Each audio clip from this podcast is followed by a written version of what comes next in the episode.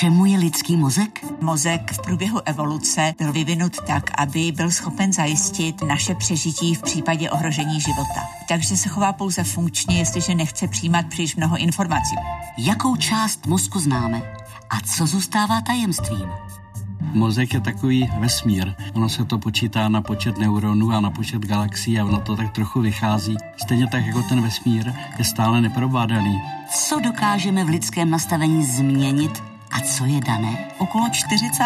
roku života nastává poslední šance, kdy můžeme svůj mozek ochránit před postupným úpadkem. Jak se dá mozek vylepšit a jak zničit? Mozek samozřejmě potřebuje kyslík, ale potřebuje živiny. Jestli mu dodáváme ty látky, které potřebuje, aby prospíval, a naopak nedodáváme látky, které ho můžou poškozovat. Kam až je věda ochotna dojít v experimentech? Lidský versus prasečí mozek. Mnoho odlišností, ale i mnoho podob. Těch využili američtí vědci. Oživili část buněk v mozku mrtvých prasat. To může pomoci výzkumu stavu podzemních mozkových příhodách. Začíná 64. díl měsíčníku Fokus Václava Moravce, tentokrát na téma mozek.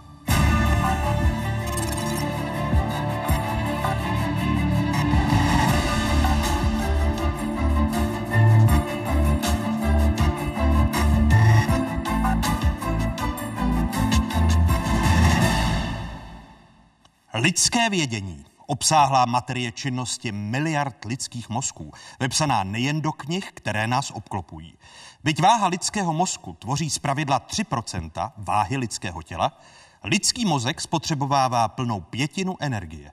Naše poznání lidského mozku představuje přibližně desetinu jeho tajů. A přitom máme tu troufalost vytvářet inteligenci, kterou označujeme slovem umělá. Lidský mozek je středobodem dnešního fokusu. U jeho sledování vítám vás, diváky z Pravodajské 24. Dnešní díl vysíláme z filozofického sálu knihovny Strahovského kláštera.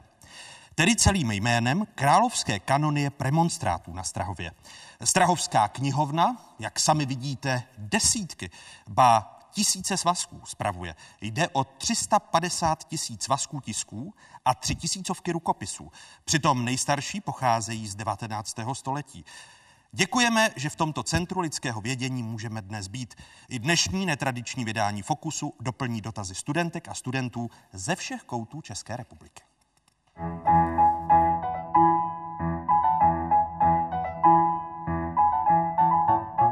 Jak funguje mozek?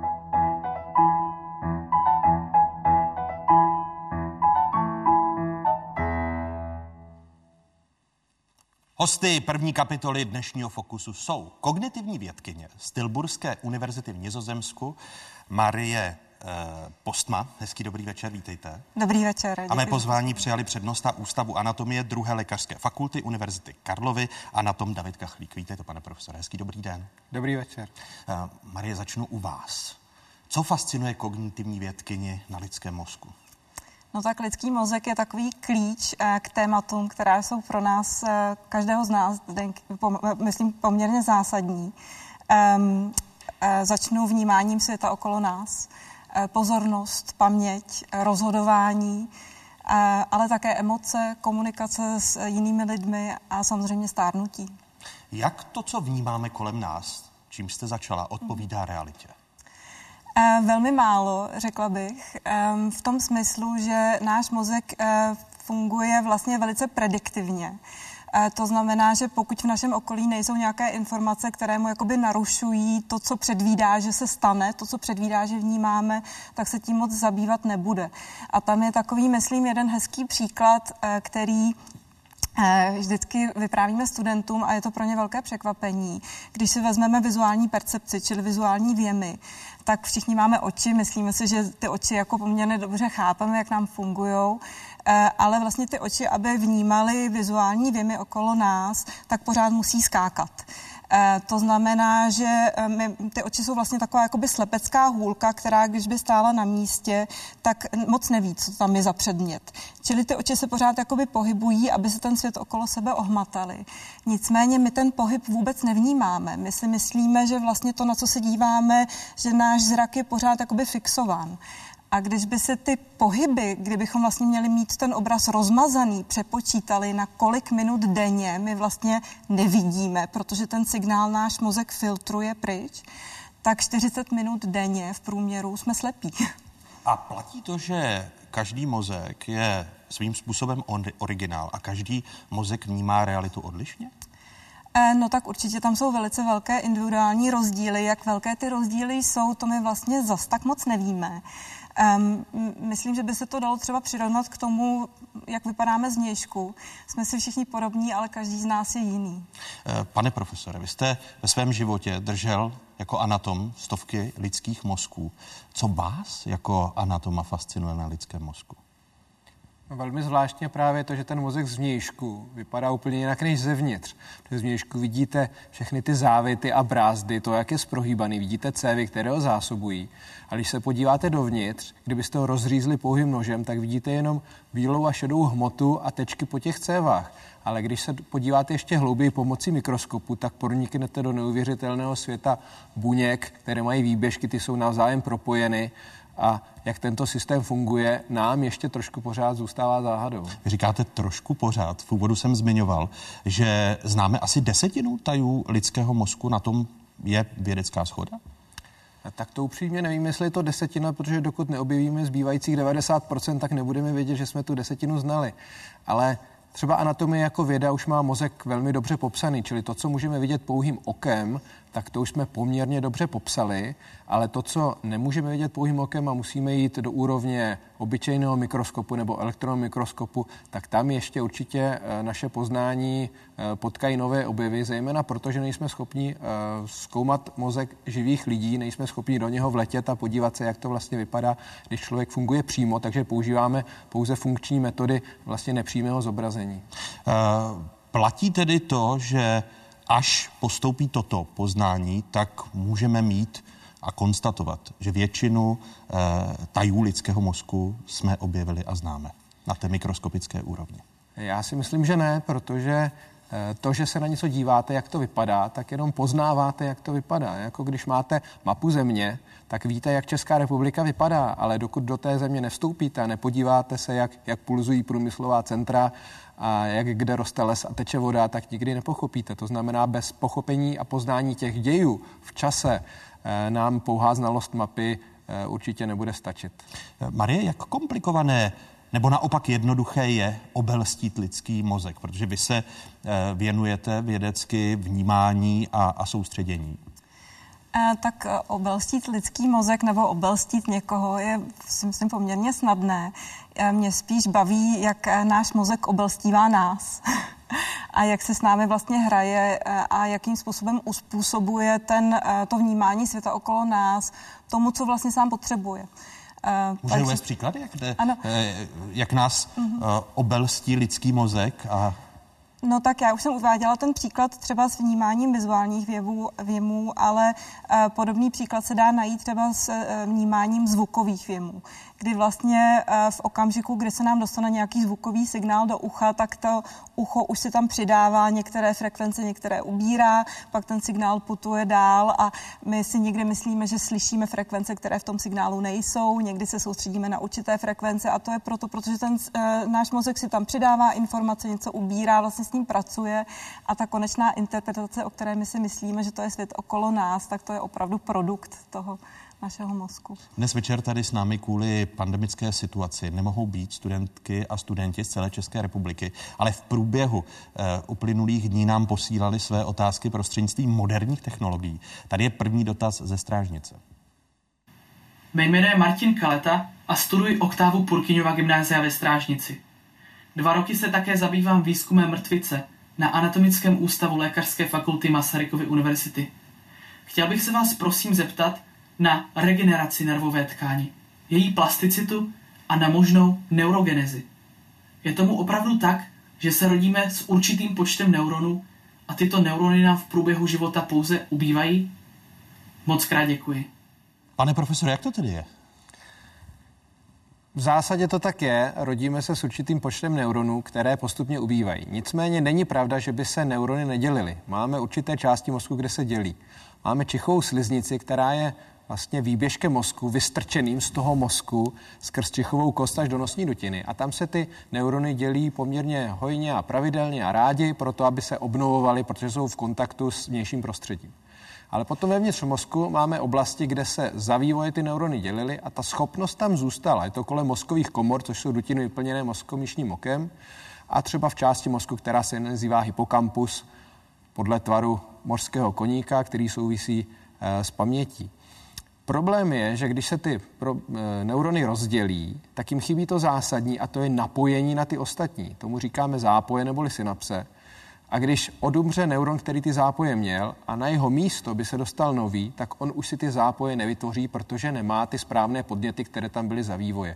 Takže neurony se v tom mozku obnovují, nicméně nám neslouží k tomu, k čemu bychom chtěli. Eh, co tvoří největší část mozkové kůry, když eh, půjdeme ještě eh, do hlouby lidského mozku?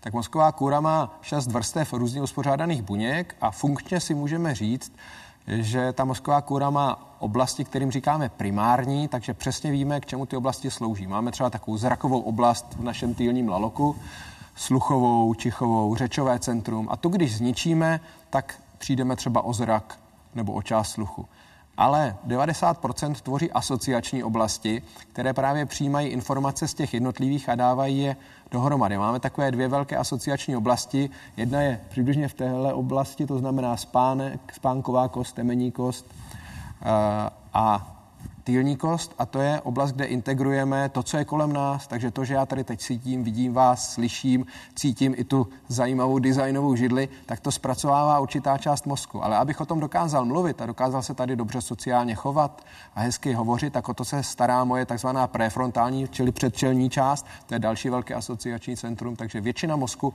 právě ty informace integruje když navážu na otázku Martina Kalety eh, ze Strážnického gymnázia, tak Marie, vy se zabýváte vyššími kognitivními funkcemi, jako je paměť nebo pozornost. Kdy nám to nejlépe myslí eh, a kdy si toho nejvíce pamatujeme?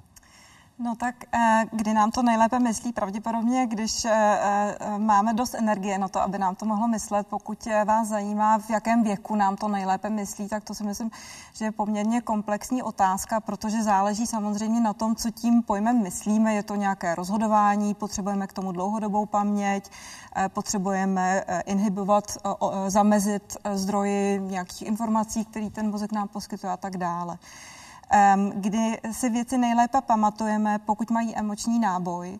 Bohužel, pokud, hlavně pokud mají negativní emoční náboj, to jsou samozřejmě traumata, která opravdu ten mozek uloží velice, velice kvalitně. Ono, eh, když tady byla řeč o neuroplasticitě, tak kdy se ty optimální funkce lidské, lidského mozku začínají zhoršovat, mm-hmm. přibližně ve které části lidského věku?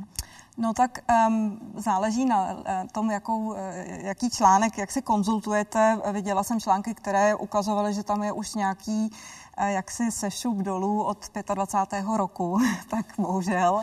Jsme všichni tři v tom. Ano, ale samozřejmě třeba říct, že to je oblast, kde je velice, velice vysoká individuální variabilita. To znamená, že my máme 80-leté Eh, eh, členy rodiny, kteří jsou vitální a myslím to tak jako nějakému čtyřicátníkovi. Záleží to opravdu na mnoha faktorech, některé jsou genetické, jiné souvisí s naším životním stylem. A s ehm, různými onemocněními, když Samozřejmě. teď zmíníme ku příkladu onemocnění COVID-19. Eh, jaká onemocnění, pane profesore, nejvíce devastují lidský mozek? Tak zásadní takové onemocnění je trauma toho mozku, když do něho zasáhnete a velkou část poničíte. Eh, další trauma vzniká z nedostatku kyslíku a z nedostatku energie, která sem přichází, což bývá zejména podkladem mozkové mrtvice. Ale potom samozřejmě postupně i ta neurodegenerativní onemocnění, nejznámější z nich asi Alzheimerova nemoc, nebo i nemoci, které postihují jiné části, nejenom to myšlení, a to jsou motorické, to znamená třeba známá Parkinsonova eh, choroba, anebo roztroušená skleróza, takže těch nemocí je bohužel mnoho. Eh, jak popsané jsou možné devastační účinky právě o nemocnění COVID-19, eh, kterým celá společnost a, a globálně jim žijeme dva roky, pane profesore? To vůbec není otázka na mě. Já, co, co vím, tak těch studií jako velice rozsáhlých studií, protože samozřejmě je třeba studovat větší populaci, abychom mohli dojít k nějakým závěrům, tak těch studií moc není.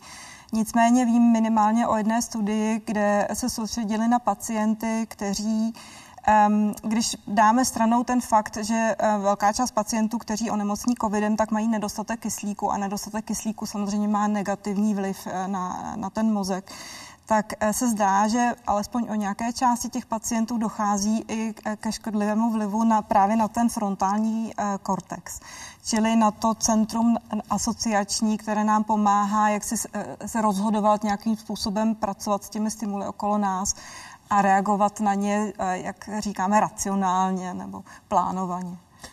Za další otázkou našich studentek a studentů míříme do Haříře. Dobrý den, jmenuji se Martin Švihálek a jsem studentem prvního ročníku Gymnázia Komenského v Havířově. Můj dotaz zní, jak se podílí prostředí, ve kterém člověk žije, tedy fyzické i sociální, na vývoji mozku a duševního zdraví? Děkuji za odpověď. Poprosím vás, paní doktorko, liší se e, mozek a, a jeho vývoj ku příkladu v, v prostředí venkovském nebo velkoměstě? Tak ne, nepochybně. E, někdo chytrý, e, když si spočítal, že náš mozek za den přijme asi tak 30 tisíc věmů, které jsou opravdu jakoby informační, které nám ten mozek nějakým způsobem informují. To znamená, že to prostředí, ve kterém vyrůstáme, nepochybně vliv má. Co se týká třeba toho rozdílu mezi městem a venkovem, tak e, tam e, existují některé studie, velice zajímavé studie, které si myslím, že potřebují replikaci, protože už jsou staršího data, e, že to opravdu má i vliv na naše vnímání frekvencí, vlastně na, na to, jak vnímáme vizuální signál. Což je zajímavý, je zajímavý poznatek. A když se ptal Martin Špihálek, tak liší se výrazně ku příkladu mozky mezi, mezi národy, eh, to znamená ta část socializační, v jakém prostředí, v jakém národě, ku příkladu, vyrůstáme? Eh, tak určitě ten sociální charakter toho prostředí, ve kterém vyrůstáme, má vliv i na vývoj našeho mozku. Um, jsou známy extrémní případy, jestli někdo srovnával mozky třeba obyvatelů Evropy s obyvateli jiného kontinentu. To nejsou studie, o kterých bych viděla, ale možná pan profesor k tomu může něco dodat. Uh, ne. Nechce pan profesor dodat. Uh, dají se ty vlivy, o kterých Marie mluvila, uh, po smrti z toho lidského mozku, protože pan profesor jako anatom se brání uh, některým těm závěrům vidět? Myslím si, že pouhým okem rozhodně ne. A těmi histologickými a podrobnými metodami bychom vlastně mohli zjistit, teoreticky určité jiné zesíťování, které nás vede k tomu, že každý mozek je individuální a když je pod určitými vlivy, tak některá centra, které dostávají větší stimulace, tak by měla mít hustší síť právě těch synapsí a zápojů, které bychom byli schopni zobrazit. Takže teoreticky ano, ale myslím, že se tomu nikdo ještě takto nevěnoval, protože často chybí vlastně ta základní data k tomu, když se dostanete k mozku, který byste mohl zkoumat, tak vlastně nevíte, co toho člověka předchozích 60 až 90 let ovlivňovalo a my vlastně nesmíme zkoumat pouze mozky lidí, kteří nám eh, k tomu dali souhlas, čili pouze mozky dárců, kteří podepíšou tu smlouvu a my vlastně často neznáme vůbec jejich anamnézu, nevíme, kde žili, jakou chorobou trpěli. U širší veřejnosti jsou poměrně rozšířené mýty o odlišnostech eh, ženského a mužského mozku. Eh, známe ty výroky typu, že nejsem žena, abych dělal souběžně několik věcí najednou. Jsou ty mýty už dostatečně vědecky rozptýleny, Marie? Eh, no tak to je bohužel, eh, je to tak, ta eh, myšlenka vznikla někdy v 70. letech, byla to vlastně vědecká hypotéza, která poté byla zkoumána poměrně často ve vědeckých studiích. Bohužel tam byla taková určitá zaujatost těch publikacích v tom smyslu, že pokud se ten rozdíl našel, tak to bylo publikováno, pokud se ten rozdíl nenašel, tak to skončilo v tom vědeckém šuplíku. Nicméně v posledních letech byly publikovány takové ty metastudie, kdy se vlastně dávají dohromady data z třeba ze stovek studií a z těch vyšlo, že ten rozdíl je opravdu minimální. Eh, pro srovnání ta... Jaké eh, rozdíly se vlastně uváděly, hmm. že vstupují do vaší řeči eh, u těch starších studií, o nichž mluvíte, které se uskutečňovaly v 70. No tak ty, které jsou známé v tom veřejném prostoru, čili prostorová orientace, mentální rotace, lepší u mužů, verbální komunikace, vnímání emocí, lepší u žen. Eh, samozřejmě se nebralo v úvahu, eh, jakém prostředí eh, ty, ti jedinci vyrůstali. Tam je nepochybně vliv nature and nurture, čili nějaký základ genetický a výchova. Um, nicméně jeden takový robustní rozdíl, který opravdu se našel v mnoha studiích, je ten, že v průměru je mužský muze, mozek větší, asi o 12% To platí pro všechny orgány, samozřejmě to souvisí s velikostí těla. A co se tam může stát, je, protože některé ty studie se dívají třeba na, na, na, na voxely, dívají se na z magnetické rezonance na, na data a větší mozek se s nás analyzuje. To znamená, že tam jsou i nějaké takové různé metodologické artefakty v tom. Eh, prostě ten rozdíl, co se týká prostorového chápání, mentální rotace a třeba té verbalizace, tak je tak malý, že eh, když ten, eh, ta velikost toho efektu je menší než 0,35, tak už mluvíme o malém rozdílu a ten rozdíl je někdy mezi 0,05 až 0,10 třeba. Pane profesor, je to tedy jenom velikost mozku mezi muži a ženami, která ale obecně souvisí s velikostí lidského těla u mužů a u žen. Z anatomického pohledu ta, eh, nej, ten největší rozdíl. Ne. Ne.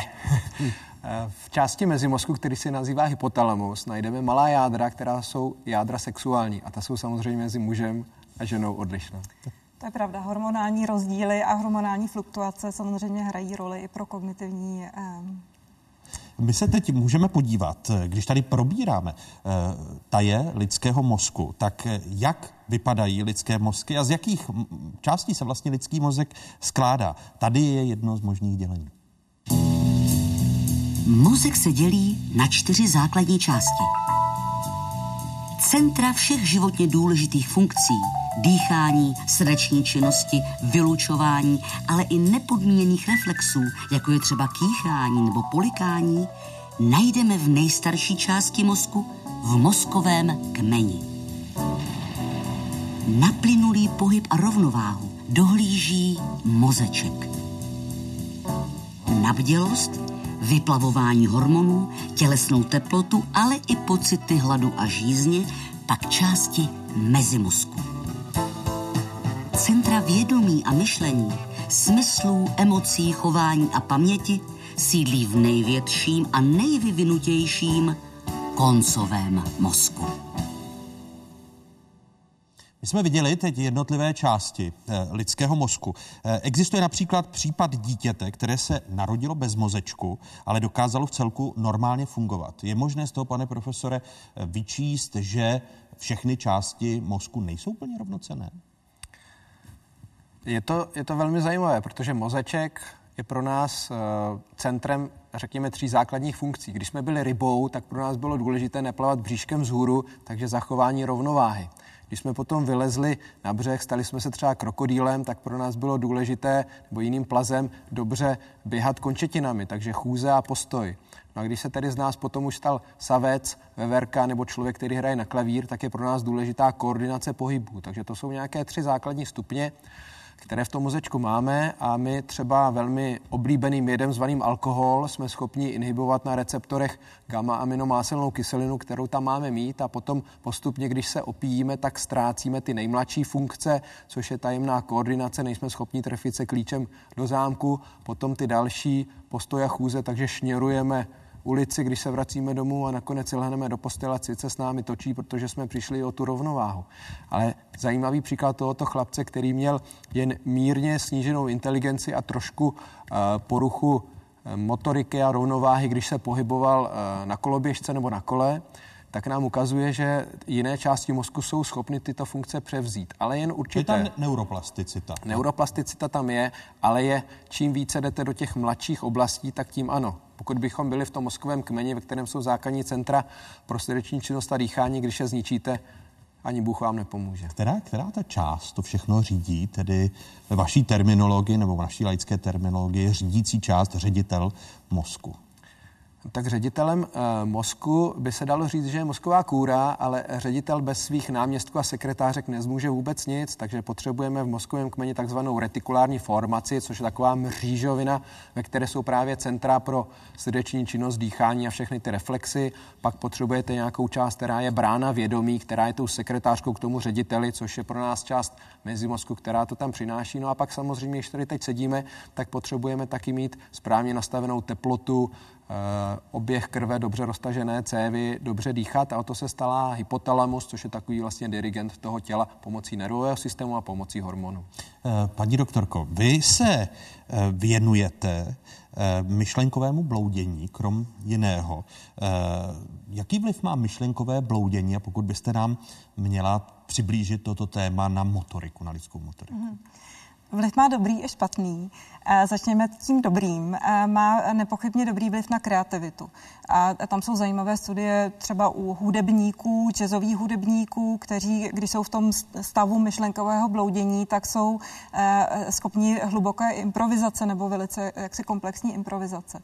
Ten špatný vliv je samozřejmě, že v okamžiku, kdy myšlenkově bloudíme, tak se nesoustředíme na tu činnost, kterou se máme zabývat. Takže jsme ztraceni v myšlenkách, je myšlenkové bloudění. Ano, to... um, Vlastně to jsou spontán, většinou spontánně generované myšlenky, které náš mozek nám prezentuje a které odvádí naší pozornost od, těch, od toho externího světa a přestáváme se soustředit, najednou neslyšíme, nevidíme a co nás zajímá je, jestli to nějakým způsobem můžeme i monitorovat z motorice toho člověka v jemné e, či e, ve velké motorice. A myslím, že si všichni umíme představit, když jsme ztraceni v myšlenkách a máme někam jet nebo někam jít, tak se může stát, že zabloudíme, pravděpodobně se eh, pomaleji pohybujeme, možná odbočujeme od té trasy, která by byla nejrychlejší a tak dále.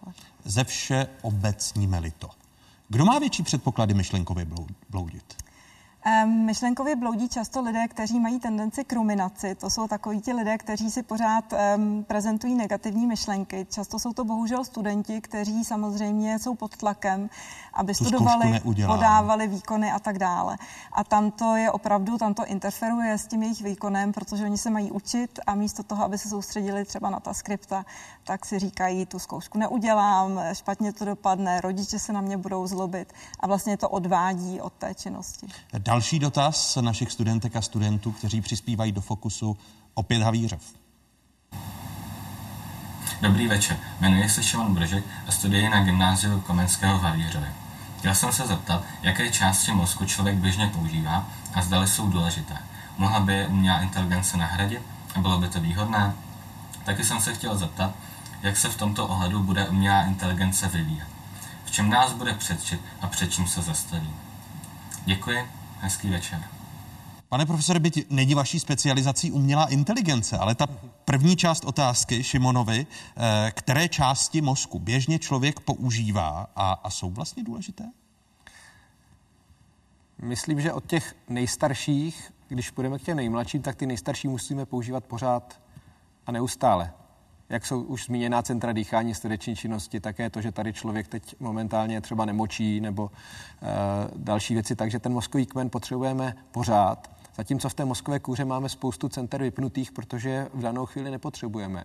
Právě teď se nemusím úplně dobře orientovat v prostoru, ale potřebuji nutně přemýšlet a mluvit sledovat vás očima a poslouchat, takže ta centra mozkové kůry rozhodně velmi pracují. On možná, Šimon, to také mohl vztahnout i k tomu, když je řeč o umělé inteligenci, tedy o těch činnostech, které považujeme za rutinní a kde nám mohou pomoci stroje, konkrétně prostě neuronové sítě eh, v počítačích.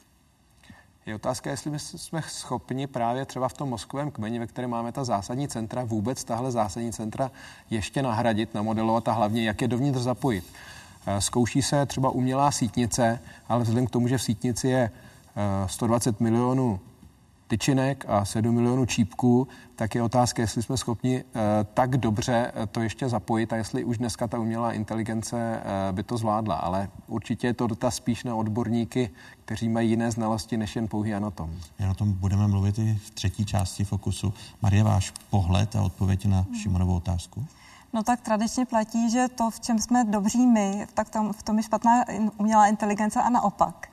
Eh, čili třeba v tom pam, pamatovat si spoustu, velk, spoustu informací nebo rozhodovat se, tak v tom myslím si, že umělá inteligence nás už předčila.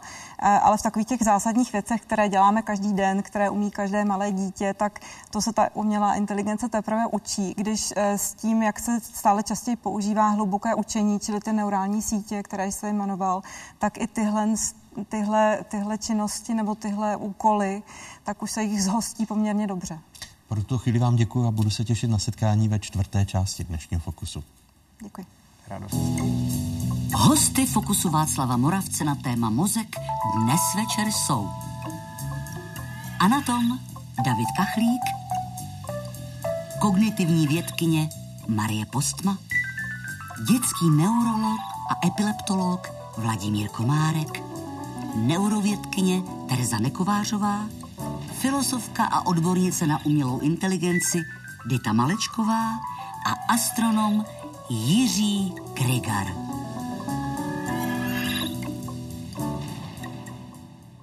Fobie Chcete-li chorobný strach z věcí či situací, eh, dokáže snížit kvalitu lidského života. Dobrá zpráva je, že léčba existuje. Eh, a na to například s pomocí virtuální reality. Natáčel jsem v Národním ústavu duševního zdraví.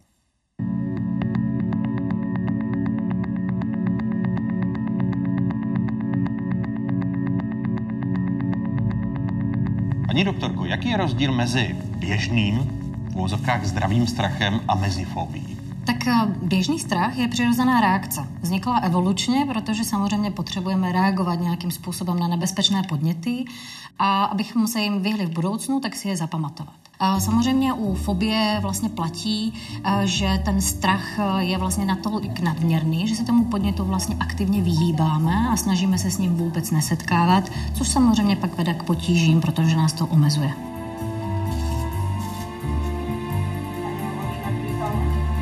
Je možné fobie tedy léčit, když nám nejsou vrozené a propuknou až v čase? Takovou nejčastější metodou, která se vlastně používá v léčbě fobie, je kognitivně behaviorální terapie, což je vlastně poměrně komplexní přístup různých technik, které mají za cíl vlastně odbourat do jisté míry tu fobii tím, že se vlastně vystavujeme obdobným podnětům třeba v jiné situaci, nebo pracujeme s myšlenkami, které jsou na ty fobie vlastně vázané, na ty stresové situace.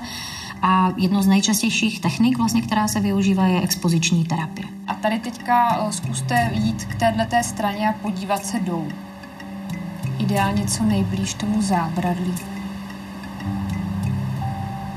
A co jste cítila přímo?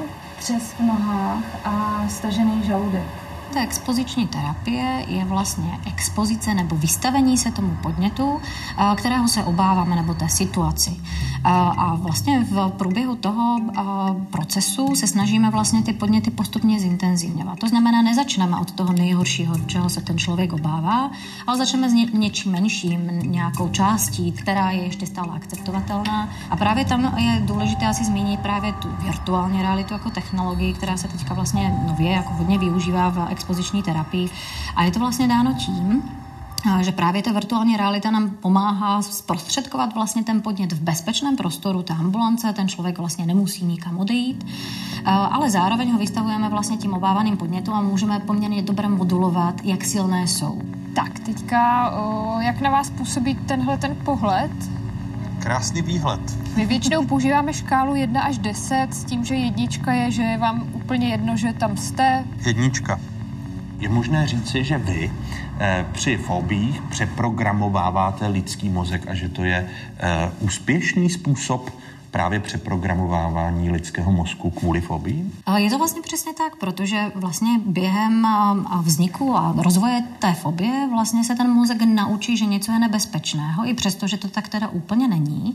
A my vlastně během toho procesu, ty expoziční terapie nebo takzvané desenzitizace, vlastně oslabujeme tu vazbu mezi tím podnětem a tou strachovou reakcí, protože tím, že nutíme člověka do té situace a on v ní přetrvá, tak ono vlastně postupně dochází k poklesu té reakce, protože přirozeně nemůže být prostě věčná. Teď se otočte zpátky do toho prostoru. Bylo to nepříjemné, jak Ne. běhl z toho vůbec vás to nevylekalo, Mm-mm. nic to s vámi nedělalo, tak to je jasné, že teda žádnou fobii netrpíte, protože pokud byste eh, teda měl fobii, tak byste se asi snažilo vyskočit na ten hypotetický a virtuální couch, který tady je. Stává se nám, že se pacienti sami ozvou po tom, co vlastně ukončili terapii a, vlastně hlásí nám třeba, jaké úspěchy dosáhli a kde sami sebe vlastně vystavovali těm obávaným podnětům. A třeba to, že se šli, šli podívat vlastně na rozhlednu, které se roky vyhýbaly a nemohli se tam vlastně dojít, a, tak nám radostně říkají, že vlastně zažili něco, co bylo pro nich vlastně osvobozující.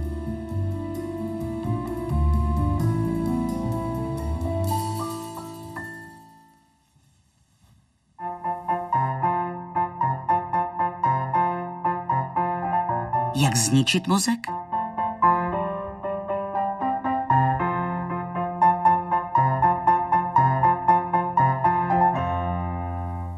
Hosty druhé kapitoly dnešního Fokusu jsou děkan druhé lékařské fakulty Univerzity Karlovy v Praze, jinak také dětský neurolog a epileptolog Vladimír Komárek. Hezký dobrý večer, pane Dobrý profesore. večer. A mé pozvání přijala i neurovědkyně, doktorka Tereza Nekovářová z Národního ústavu duševního zdraví. I vám hezký dobrý večer. Dobrý večer. Jak devastující jsou fobie eh, na lidský mozek? Tak devastující asi přímo ne, ale spíš eh, rozhodně ten mozek ovlivňují, narušují jeho normální fungování a tím do určitý míry potom mu mohou eh, ten mozek devastovat nikoli ve smyslu, že by ničili některé neurony, ale třeba ty mozkové sítě, které jsou nesmírně významné pro jiné funkce, jsou trošku ochromeny tím, že de facto eh, mozek se soustředí na řešení těch fobií a víceméně už se člověk rodí už s nějakou predispozicí k určitým typům fobí. Něco může pochopitelně odkoukat v rodině, máme všichni zrcadlové neurony a opěčíme se většinou po rodičích a jedno z druhým může skutečně vést k závažným fobiím.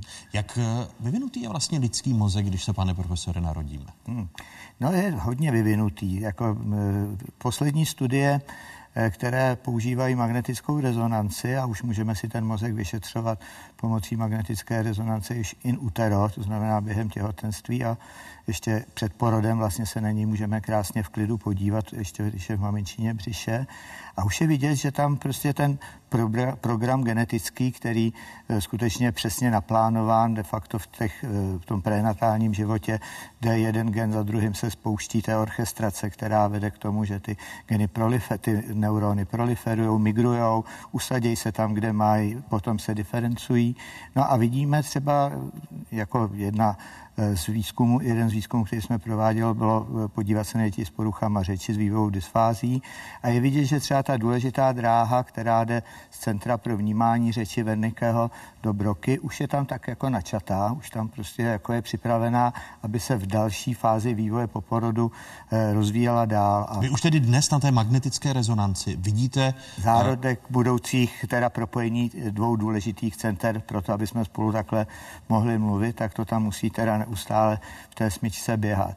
A to se samozřejmě může různě narušit, ale ještě co je důležité, je, že eh, ten mozek do toho porodu se celkem obejde bez eh, komunikace se světem, ale po porodu potřebuje parťáka, nejčastěji maminku, aby v interakci eh, se protřídil, protříbil a, a fungoval tak, jak má. Když tady v první kapitole dnešního Fokusu eh, padla otázka, kdy nastává sešup u lidského mozku, tak naopak, které roky ve vývoji lidského mozku jsou nejdůležitější? Tak, eh, takhle. eh, U novorozence, u kojence tam eh, hrajou roli někdy minuty. Prostě jestliže mozek je určitou dobu bez kyslíku, i když děti vydrží mnohem víc než dospělí, tak se nenávratně mohou ztratit některé, některé prostě důležité oblasti. V tom kojeneckém věku v prvním roce života už pak můžeme mluvit o týdnech, třeba epileptická encefalopatie v důsledku Westova syndromu, když tři týdny ten mozek je neustále zmítaný epileptickými záchvaty a výboji, tak už eh, nemusí nikdy to, tu kognitivní ztrátu dohnat. No a pak u starších dětí, třeba u Landau-Kleffnerova syndromu, což je syndrom získané afázie, kdy neustále během spánku běží jeden výboj za druhým a dítě ztratí řeč, tak tam jsou to měsíce, kdy je potřeba zasáhnout. Takže je to, to terapeutické okno je u každého jiný a já bych s tím sešupem rozhodně bych, bych nesouhlasil úplně, že po 27. začíná sešup. Ale u některých oblastí, říkala, říkala paní doktorka. Ale kolem 28. je ten mozek takový nejkrásnější. Ta, Taky nesouhlasila. Ta mozková sítě, sítě tak jako dokonale vyvinutá, tak jak má být. Nejdřív je taková hustá a postupně se dostává k dokonale síti, která potom samozřejmě, jsme o tom trošku mluvili, jsme vás sledovali, že jako nahoru k tomu vrcholu teda e, e, vývoje mozku je to taková lanovka a pak to je takový sešup Normálně to je taková červená sezdovka. Jestliže máte geneticky predispozici k nějakému časnějšímu stárnutí, tak už pak je to teda třeba i ta černá a Myslel jsem, že mě uklidníte a že začnete po modré. Pro nás, eh, co jsme byli... V... Máte pravdu. Nejdřív je to modrá a pak eventuálně červená a nakonec červená. Vy jste hned vzal tu, tu střední... Ano, na modrou jsem zapomněl. Na modrou jste zapomněl, protože jste a byl... Tu, tu, ta vás určitě čeká. Byl jste, byl jste v, le, v lepší skupině. My, co jsme byli ve, ve třetí u, u modrých, tak jsme na to eh, náležitě uh, pišní. Paní doktorko, vy byste také souhlasila s tím, že ten no, 28. Trochu, nebo 30. rok... Je, je to trochu tady přání přání otce myšlenky, protože pravdou je, že z biologického hlediska eh, je to přesně, jak říkal pan profesor.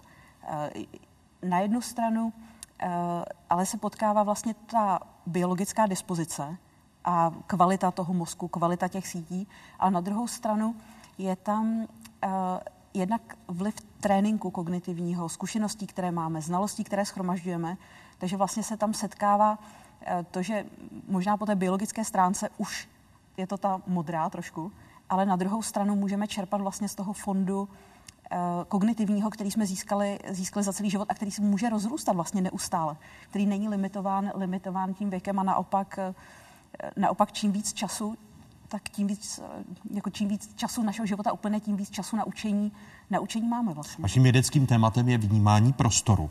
Vnímání prostoru si člověk osvojuje také až po narození s tím, jak se mozek vyvíjí?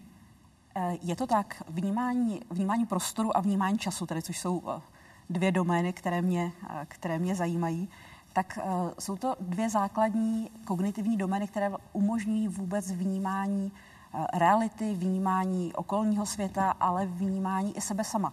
My nemůžeme uvažovat o světě, o sobě, bez toho, že bychom uvažovali v těch dimenzích prostoru a dimenzích času. Vlastně i Kant to nazýval ty předzkušenostní eh, kvality, ty základní, základní eh, domény. A stejně jako eh, všechny kognitivní funkce se vyvíjejí postupně s věkem.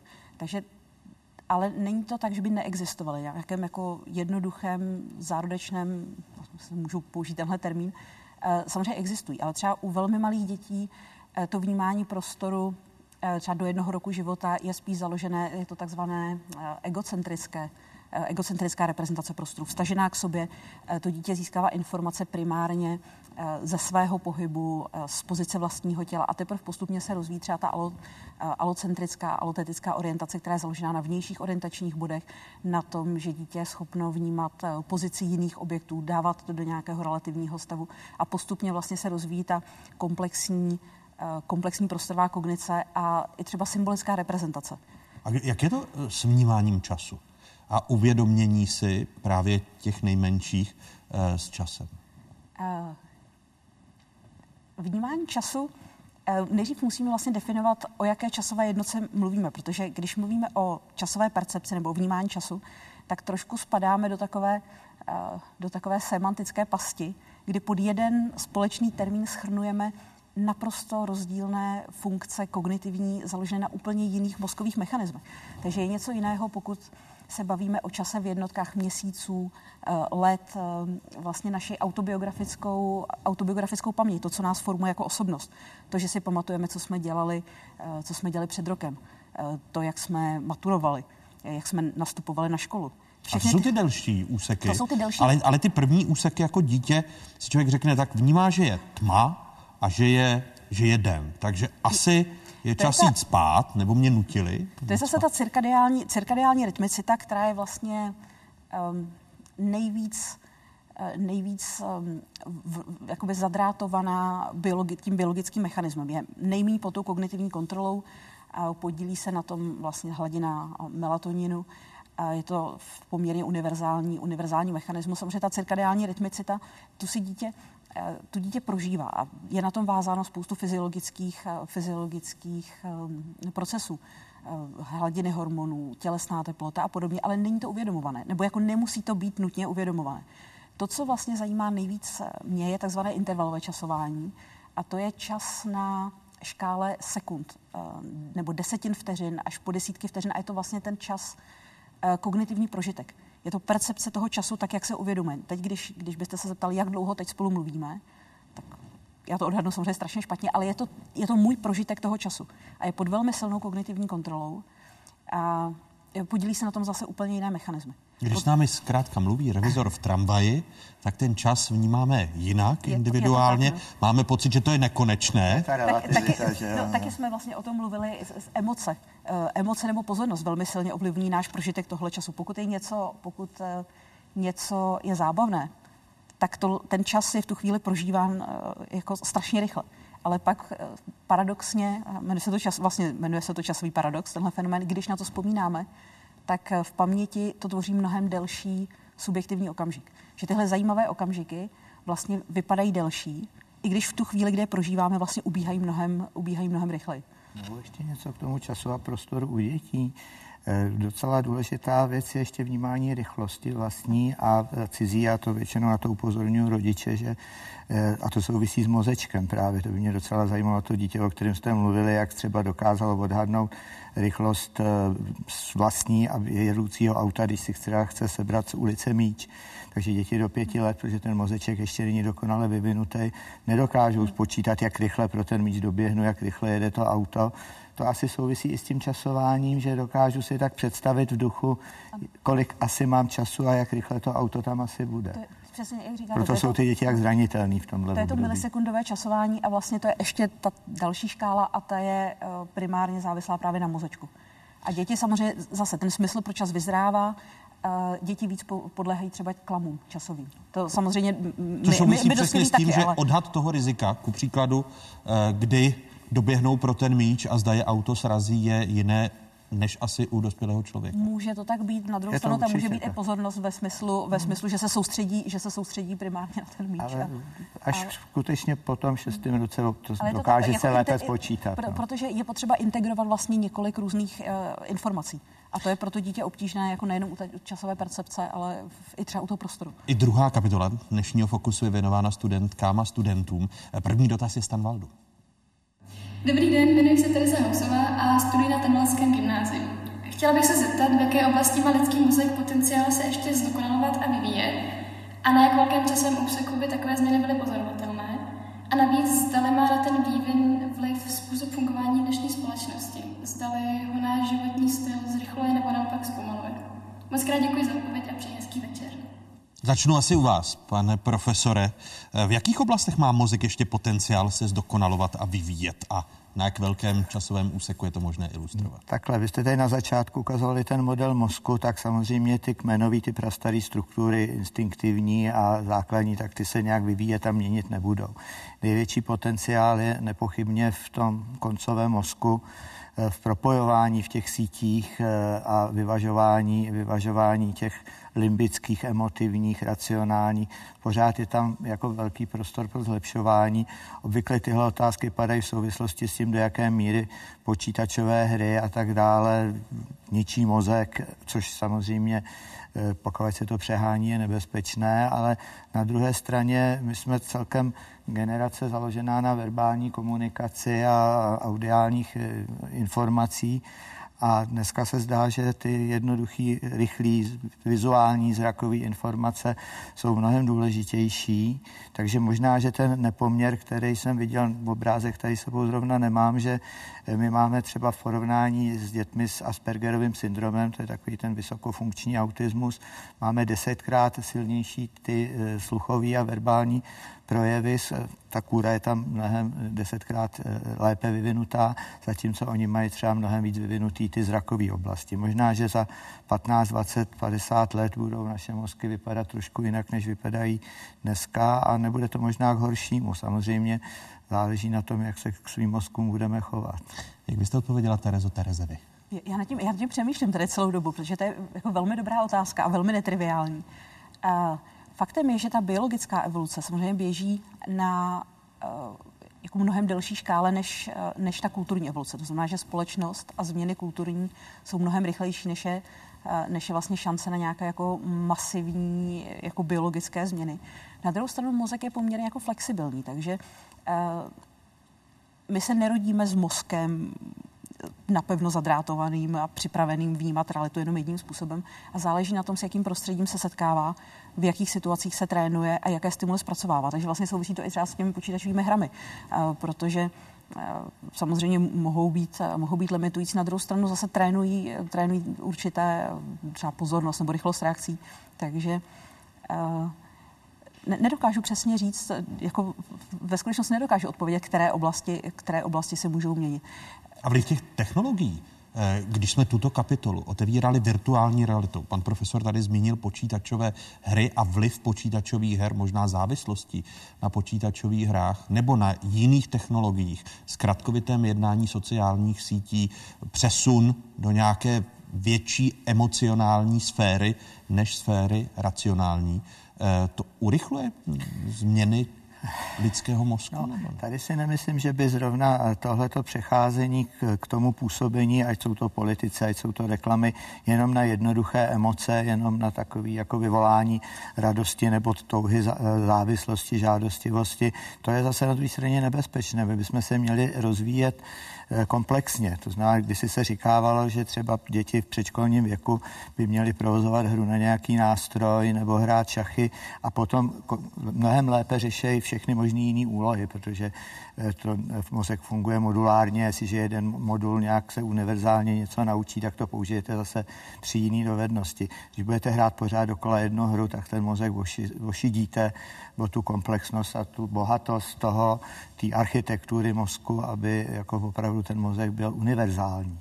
Takže měli bychom směřovat k univerzálnímu mozku, který dokáže se přizpůsobit, adaptovat dalším prostě jako pokolení a období.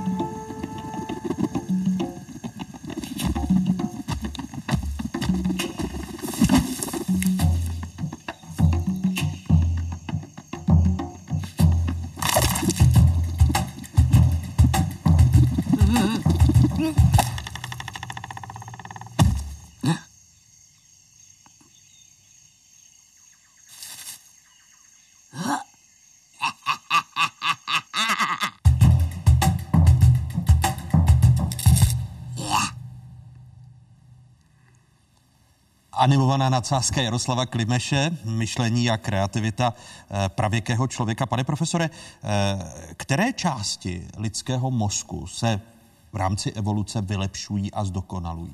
Je možné mluvit o všech částech stejně? Tak uh, už jsme to tady možná zmínili, že když se podíváme na Homo habilis erectus a neandertálského člověka, na moderního člověka, moudrého, v uvozovkách někdy, tak eh, nepochybně to jsou ty prefrontální oblasti, ty řídící oblasti, které řídí naše exekutivní funkce. A co se možná taky zdokonalovalo, dokonalovalo, jsou eh, takový ty tři hlavní sítě, kdy my máme v podstatě jednu síť, která teďka by měla u nás všech tří fungovat, to znamená, věnujeme pozornost tomu dialogu, soustředíme se na to, co děláme, co říkáme.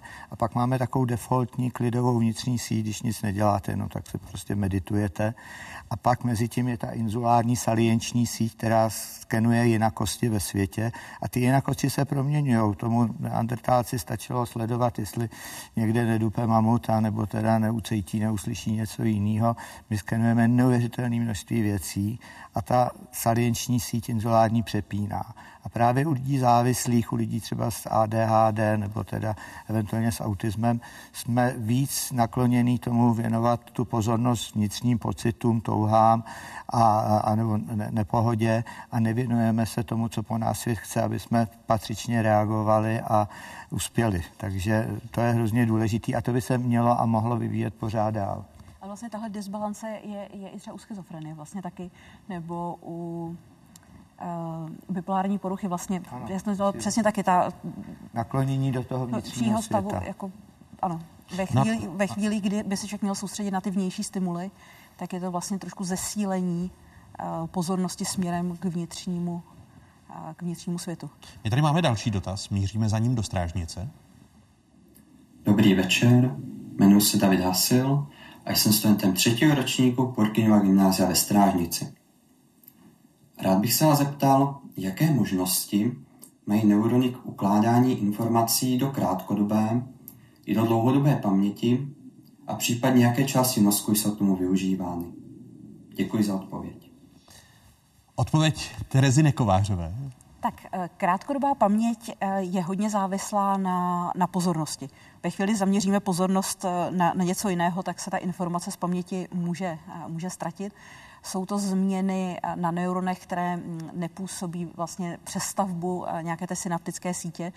Je to jenom jako momentální aktivita těch neuronů. Ta dlouhodobá paměť závisí na struktuře, nebo pokud tedy mluvíme o třeba té procedurální paměti nebo spíš o paměti ty, vlastně chtěla jsem říct epizodické, epizodického typu, tak závisí na struktuře, která se jmenuje hypokampus, už tady taky o, něm, o něm byla řeč. A existuje kazuistika uh, velmi, velmi zásadní, právě pacient HM, který v 50. letech minulého století trpěl farmakorezistentní epilepsií, tedy právě a podstoupil eh, operativní léčbu, při kterému byl odňat právě ten hypokampus, tedy centrální části oba tempora. Oba hypo, bylo to, ano, ano, bylo to bilaterální a byly to hypokampy i ta přilehlá oblast, vlastně ta parahypokampální oblast. A už tehdy uh, vlastně byla představa, že hypokampus je zásadní pro paměť. Nicméně ta představa byla, že jakmile bude narušen, že je to určitá že je to taková jako zásobárna té paměti. Takže jakmile zničíme hypokampus, nebo ho oddělíme tedy od zbytku mozku, tak si ten pacient nebude moc vzpomenout na nic z toho, co se stalo že bojím vlastně tu retrográdní amnézii. A ukázalo se to, že Ukázalo to... se, že, že, to, že, to, že to tak není úplně. Měla retrográdní amnézii na určitou dobu před operací, ale měl takzvanou anterográdní amnézii. To znamená, že nebyl schopen utvořit žádnou novou dlouhodobou vzpomínku eh, právě toho typu vlastně epizodického nebo takzvané deklarativní paměti. On byl schopen se učit, je zajímavé, třeba motorické, motorické dovednosti. Procedurální, procedurální paměť. přesně, procedurální paměť nebo eh, třeba takovou jednoduchou úlohu číselný čtverec, kdy měl ukazovat čísla od 1 do 25 rozházené po prostoru, tak on se zlepšoval. Ta křivka učící byla úplně stejná jako u normálního zdravého člověka, ale on si nepamatoval On si nepamatoval žádné z těch sezení, které měl. On nepoznával lidi, které, se kterými se setkal po operaci které neznal, které neznal předtím. A to, že si nepamatoval ty události před tou operací, to vlastně znamená, že po určitou dobu ten hypokampus dochází k takzvané konsolidaci, kdy ty, kdy ty informace jdou skrz hypokampus a jsou ukládány do, eh, do vlastně mozkové kůry, kde jsou difúzně, eh, kde ta informace je uložena ve smyslu jako difúzní váhy různých synapsí a různých synaptických spojení. Takže hypokampus je nezbytný pro ukládání do dlouhodobé paměti, ale neslouží sám o sobě jako vlastně ta, ta zásobárna. Další otázka, s tou se vracíme do Tanvaldu. Takže dobrý den, jmenuji se Dominik Frýda a jsem studentem Davalského gymnázia a chtěl bych se zeptat, jak moc se degeneruje mozek, když jsme v kómatu, jak rychle se z tohoto stavu dokáže mozek zotavit a jestli je vědecky dokázáno, jak dlouho by mozek v kómatu dokázal vydržet. Předem děkuji za odpověď a přeji hezký večer. Naschledanou. Pane profesore, těch otázek bylo několik. Tedy jak moc degeneruje mozek, když jsme v komatu? Takhle e, záleží, jaké příčiny, z jaké příčiny k tomu komatu došlo. Pokud je to třeba a také v jakém věku e, k tomu došlo, protože u dětí, jak už jsme říkali, je poměrně veliká plasticita a pokud je to třeba traumatický úraz po pádu, po zranění, tak se poměrně dobře ten mozek dostá, do, dokáže e, komplexně zotavit. Jestli je to po třeba udušení, utopení, tak už ta hypoxie ten mozek poškodí mnohem víc. Samozřejmě eh, nejcitlivější jsou ty eh, právě třeba z ty eh, paměťový a, a jiný funkce, protože ty motorické funkce do určitý míry můžou být ještě nahrazovány a dají se, dají si zrehabilitovat ale třeba právě ty paměťové funkce, když zmizí, tak už se to nevrátí úplně. A to koma trvá různě dlouho. Měli jsme děti rok, dva roky po závažném úrazu mozku a probrali se z takového apalického stavu a tam hrozně záleží na tom právě, jestli ta defaultní síť, takový ten nepřetržitý proud vědomí, jako tam běží, i když teda nereaguje to dítě, má zachován cyklus spánek, bdění a nedokáže odpovídat na odpovědi, tak pořád ještě ta mysl tam je. Ve chvíli, kdy tohle to úplně definitivně zmizí, tak už ta šance na to probrání není. Vy se zabýváte odborně epilepsií. Eh, jak se diagnostika zkoumání mozku právě ve spojitosti s epilepsií vyvinula za ty roky, co se této chorobě věnujete? Tak ohromně, zejména od roku 1990 se obrovsky proměnila zásluhou nových technologií, to znamená eh, čím dál tím kvalitnější magnetická rezonance, která nám skutečně umožňuje podívat se eh, dovnitř mozku, jak tam je to zadrátované, ale taky funkční magnetická rezonance, co se děje ve chvíli, kdy pacient eh, třeba má epileptický záchvat nebo jakým způsobem se chová a můžeme natáčet video EEG, můžeme zanařovat elektrody do hlouby mozku, aby jsme viděli třeba, co se děje v inzule, která je normálně těžko dostupná běžnému vyšetření EEG. A hlavně e, umíme najít několik set, 300-400 e, genů, kteří, které jsou zatím, že e, třeba z novorozenecké kojenecké křeče se nedají zvládnout, protože některé sudíkové, draslíkové a jiné kanály se nechovají patřičně tak, jak mají a buď jsou hyperfunkční nebo nefunkční. A k tomu vlastně ten současný výzkum, kterýmu se v našem epileptologickém centru Motole věnujeme, je teda směřák k translační medicíně, precizované medicíně, to znamená Eh, vytvořit si podle, když už víme, podle toho, který gen je postižen, takový jako organoid model de facto v laboratoři eh, toho mozku pacienta, najít na to ten příslušný lék a potom nedávat léky na slepo a čekat, co to udělá, ale jako klíč do zámku by ten lék měl zapadnout. Takže... A souběžně s tím zlepšila se i šance na uzdravení nebo, nebo vylečení od těch 90. let, když srovnáte případy eh, na počátku 90. let a, a teď? Tak eh, nemáme takový obrovský, teďka jsem si uvědomil, že tady jsme kdysi měli koncert s panem profesorem Kouteckým, který zažil to, že 90% dětí na nádory umíralo a dneska 90% přežívá. U nás je to tak, že dřív tak těch 75% Eh, se nedalo vyléčit a dneska eh, by se dalo říct, že jenom 25% eh, se nedá vyléčit. Tak pomohla k tomu třeba právě ta magnetická rezonance, protože zejména ta tříteslová, ta nej, nejsilnější, kdy my potom vidíme úplně nepatrné změny mozkové architektury. Dneska dřív jsme dělali 5 mm, pak 2 mm, milimetrové, teď už máme program magnetické rezonance čtvrté generace, který už na submilimetrové úrovni ukáže, že jsou tam těch neuronů někde trošku víc, že tam je takzvaná fokální kortikální dysplázie a tady se odoperuje, tak ten pacient je doživotně bez záchvatu, časem se dá e, vysadit terapie, ale musí se to připravit tak, aby prostě zároveň při té operace se cokoliv alokventního, jakékoliv funkce nepoškodili. A to nám pomůže ukázat právě třeba ta funkční rezonance, kterou ještě předtím uděláme a říkáme těm neurochirurgům, tohle to musíš vzít a tohle to nesmíš vzít. A ještě právě zkoumáme ty epileptologické sítě, kde je ten skutečně zdroj, odkud to začíná, kam se to propaguje a co teda je potřeba vzít. Já tady mám takový jeden obrázek ukazující, třeba, že ta epileptologická je to červené a to modré je úplně normální mozek a pak je ještě část, kam se to propaguje. Vy Takže odejmout tu, tu, tu červenou? A když přesně odejmeme tu červenou, teda tu epileptogenní síť, tak už se to pak nikam nešíří a to dítě, zejména to je efektivní u malých dětí, je e, natrvalo zdravé. Je uchvatné, jak fungují právě ty, ty zobrazovací metody a, a diagnostika, která může takto i, i jiné Eh, choroby, krom epilepsie, eh, nechci říct, že zcela vyléčit, ale vlastně téměř vyléčit. To si netroufnu jako neklinik úplně odpovídat, ale samozřejmě, že ty zobrazovací metody eh, poskytují neuvěřitelné možnosti. Vůbec eh, vlastně ten posun v poznání o fungování mozku, což vlastně je ten základ potom pro možnou, pro možnou léčbu a diagnostiku a intervence, tak ten, ten pokrok je neuvěřitelný. Že my teď můžeme sledovat ten děj v mozku, nejenom anatomii a struktury mozku, ale můžeme sledovat děj, můžeme sledovat, co se děje při určitých třeba kognitivních úlohách. Ještě bych k tomu dodal, že teda my samozřejmě máme tuhle tu úžasnou možnost, ale zároveň teda, to je taky eh, fantastická záležitost, můžeme sledovat i v experimentá, u experimentálních zvířat, které mají prostě takové skleněné okno, tak ten záchvat můžeme vidět přímém přenosu a ovlivňovat a zjišťovat, jak to bude fungovat potom u člověka.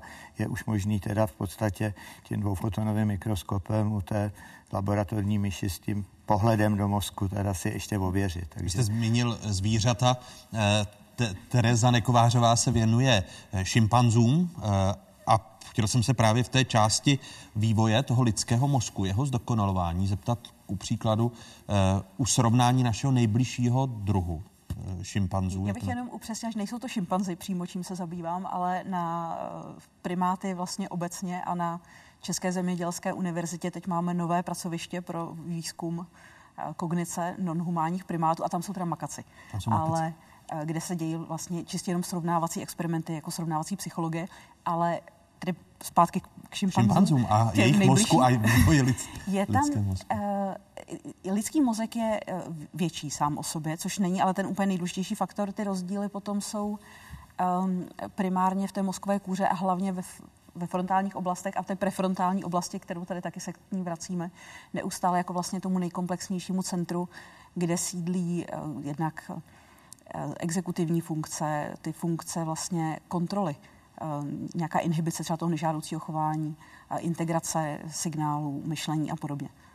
Ale třeba je zajímavé, že pak jsou oblasti, eh, zase inzula a cingulární kůra, kde jsou buňky, které se nazývají vřetenovité nebo von ekonomu buňky, které jsou spojené se sociální kognicí a s uvažováním o sobě samým i o chování ostatních, eh, ostatních jedinců ve skupině. A tyhle, eh, tyhle buňky jsou právě jenom jenom u člověka, u těch nejbližších příbuzných, jako, jako šimpanz, gorila, orangutan, ale potom ještě u druhů, které jsou jako evolučně vzdálenější ale mají stejné nároky právě na to sociální chování, takže třeba u slonů nebo uh, právě u, druhých, u druhů s komplexní sociální kognicí. Vám pro to chvíli oběma děkuji. Eh, Vladimír Komárek a Tereza Nekovářová. Budu se těšit na setkání v závěrečné části Fokusu. Prozatím díky. Děkuji. Děkuji. Představte si robota, eh, který by vnímal dotek. To dnes není science fiction, ale na fakultě elektrotechnické Českého vysokého učení technického je to realita. Eh, co vše tento robot umí a jakým přínosem může být pro výzkum lidského mozku? Natáčela Kamila Vondrová.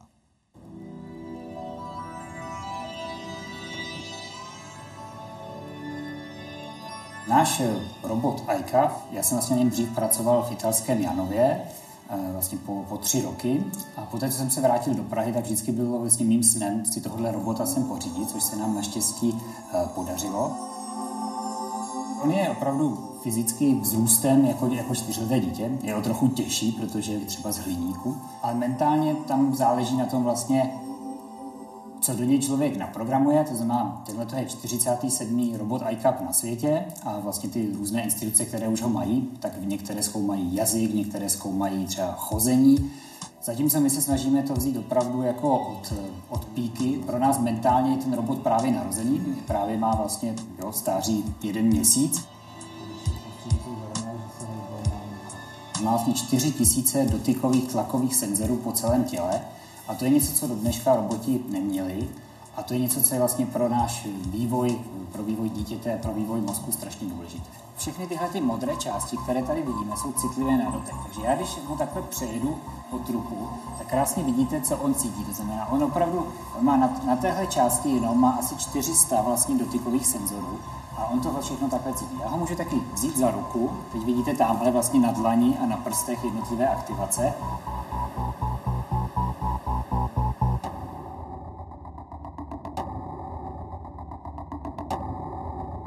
těch experimentech na robotovi je, že my mu opravdu vidíme do toho jeho umělého mozku. My máme přístup, absolutní přístup ke všem informacím a dokonce i ke všem těm informacím, co on posílá do svých svalů, do svých motorů a co vlastně vyčítá přesně z jednotlivých smyslů, z jednotlivých senzorů. To je jedna výhoda.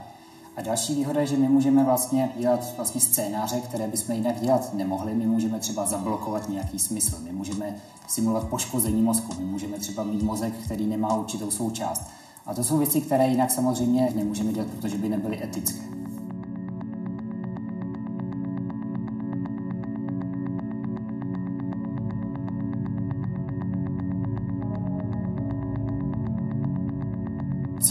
Výzkumů je opravdu pochopit to, jak vlastně ten mozek toho novorozence se zorientuje v tom světě. My chceme pochopit mechanizmy toho, jak on si propojí ty smysly a jak se naučí takové základní věci, něco jako, že má třeba své tělo, které má určité rozměry v prostoru a co s ním může dělat.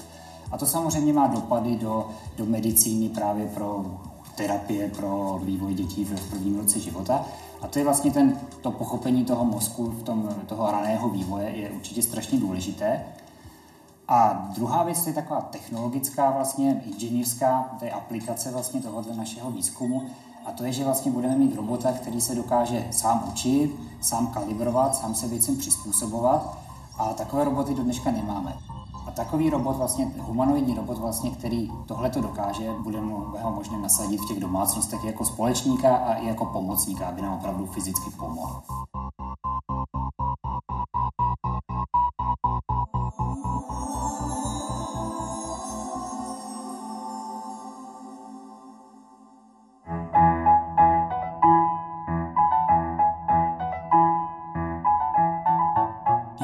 Vylepšit mozek.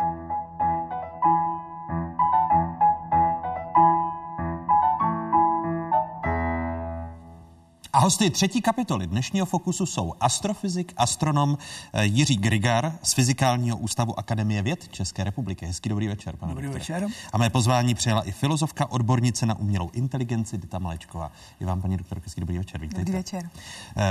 Pane doktore, kdy jste se vy poprvé ve vědě setkal s pojmem umělá inteligence? Vzpomenete si? Vzpomenu si na to docela dobře, protože čtu pořád vědecké časopisy. Mám takový přehled, eh, co se děje, myslím, každý den. Tak to bylo asi před pěti lety. A tehdy to bylo proto, protože se umělá inteligence vlámala do astronomie. Eh, když si představíte, co astronomové dělají, tak oni pozorují vesmír, který je mnohem větší než jako naše země. Říká se, že zatímco skoro 7,5 miliard lidí se zabývá tím, co se děje na Zemi, tak pouze asi 20 tisíc astronomů se věnuje vesmíru. To je velice málo vlastně. Takže my musíme mít velice efektivní metody a to také máme. A právě ta umělá inteligence, která byla vynalezena eh, matematiky, eh, tak ta nám teď velice pomáhá. A ona se uplatňuje především v jakých částech astronomie? Tak například teď eh, jako docela dobře ona umí hledat eh, planety cizích sluncí eh, protože ona se naučí, vždycky se to dělá stejným způsobem. Musíte té umělé inteligenci dát nějakou trénovací množinu, to jsou ty, které jsme objevili klasickým způsobem. Ona se to naučí a pak strašlivou rychlostí pře, nás překoná. A není to ale tak, že zároveň Eh, vám ta umělá inteligence ukazuje, že ta činnost hledání byla rutinní? Ta, eh, no jistě, za začátku to byla rutina, ale ta rutina byla teda pomalá, protože se muselo vždycky hodně věcí dávat dohromady, je to vždycky tam nějaká data chybějí a tak dál. A najednou prostě přijde umělá inteligence a ta prostě si zjistí podle té trénovací množiny, co má zlepšit. A zlepší to pak bleskově. Eh, Dito, jak omylná vlastně umělá inteligence je? No, ona je v podstatě eh, v současnosti, dá se říct, v jistém smyslu stejně omylná jako lidé. Protože neuronové sítě, které se eh, dnes používají, jsou vlastně naučeny na velkém objemu dat. A ta data jsou od lidí. A právě proto se v současnosti třeba hodně skloňuje pojem kognitivní bias neboli kognitivní zkreslení, protože ona se vlastně naučí z těch dat i ty lidské chyby. Samozřejmě v případě nějakých takových expertíz je jasné, že tam jsou ty chyby redukovány a navíc v podstatě pomocí zpětné vazby od výzkumníků se dají i ty zbylé velmi rychle eliminovat. To znamená, že když ty trénovací sady v sobě nemají ta lidská zkreslení a ty lidské chyby, tak může být umělá inteligence ku příkladu tak efektivní, jak to popisuje pan doktor Krigel. Samozřejmě.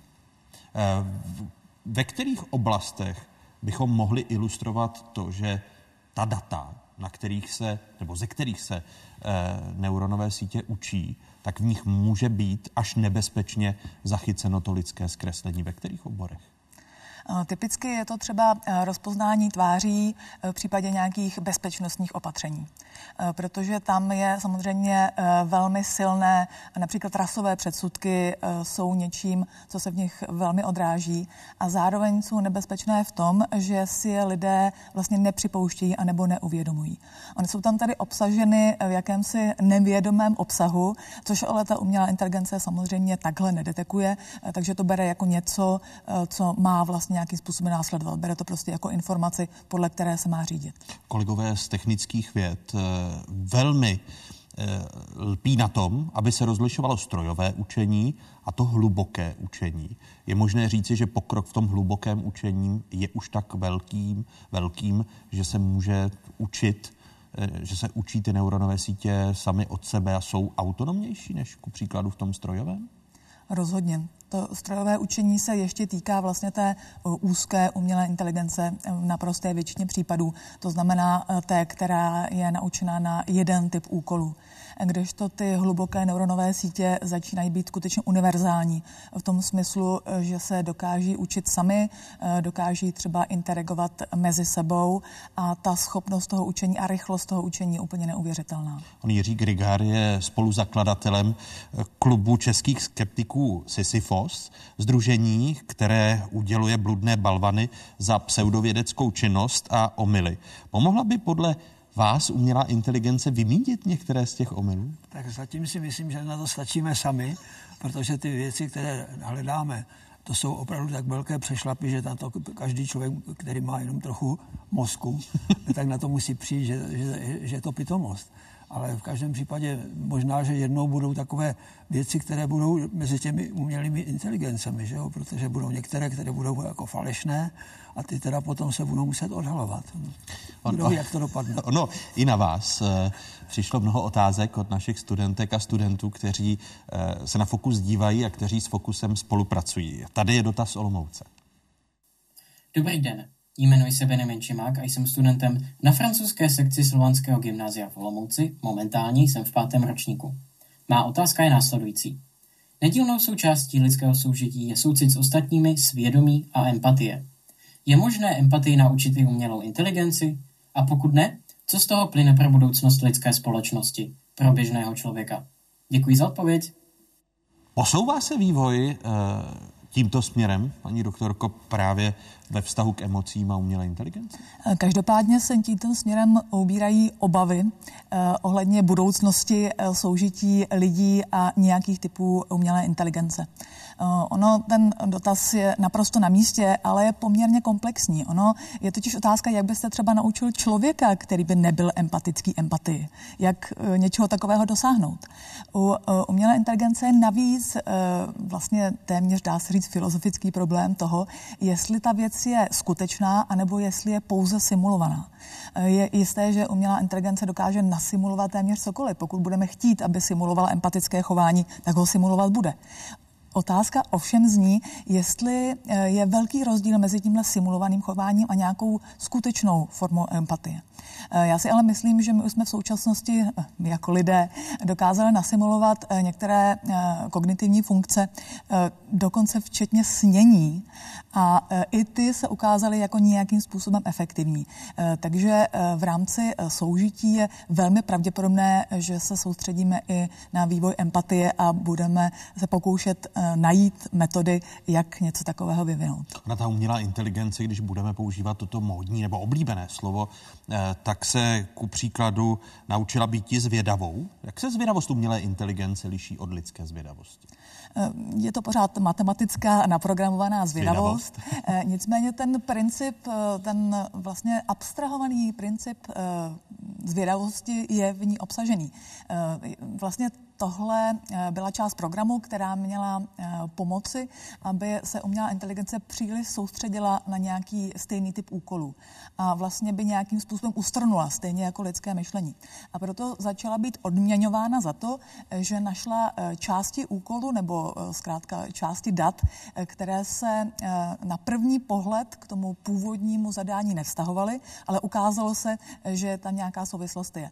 Takže tahle ta, ta zvědavost, ta schopnost soustředit se na něco, eh, co na první pohled nesouvisí. To je skutečně něco, co už dnes naprogramováno máme a co eh, právě tu umělou inteligenci ve formě neuronových sítí a hlubokého učení velmi posunulo. Jaké limity nám vlastně Pane doktore, vy už jste to naznačil na vašem vlastním oboru, na astrofyzice, astronomii. Jaké limity nám, krom toho, že by bylo asi zapotřebí obrovské množství astrofyziků, astronomů v tom zkoumání a tam nás umělá inteligence posouvá, tak jaké další lidské limity podle vás umělá inteligence v vašem oboru překoná? To je právě to zvláštní, že to, nemá žádné limity.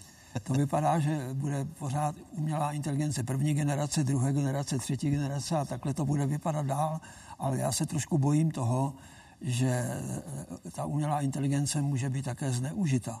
A to tady už se vlastně děje, protože velké velmoci nepochybně už umělou inteligenci používají k tomu, aby zlepšili své vojenské jaksi takové ty důležité informace, které mohou potom vyhrát válku. Eh, my tady eh, se podíváme na to, co dnes, když si shrneme, umělá inteligence už dokáže. Umělá inteligence dokáže člověka porazit v šachové hře nebo v pokru, ale pohrát si s ním může i v jiných směrech.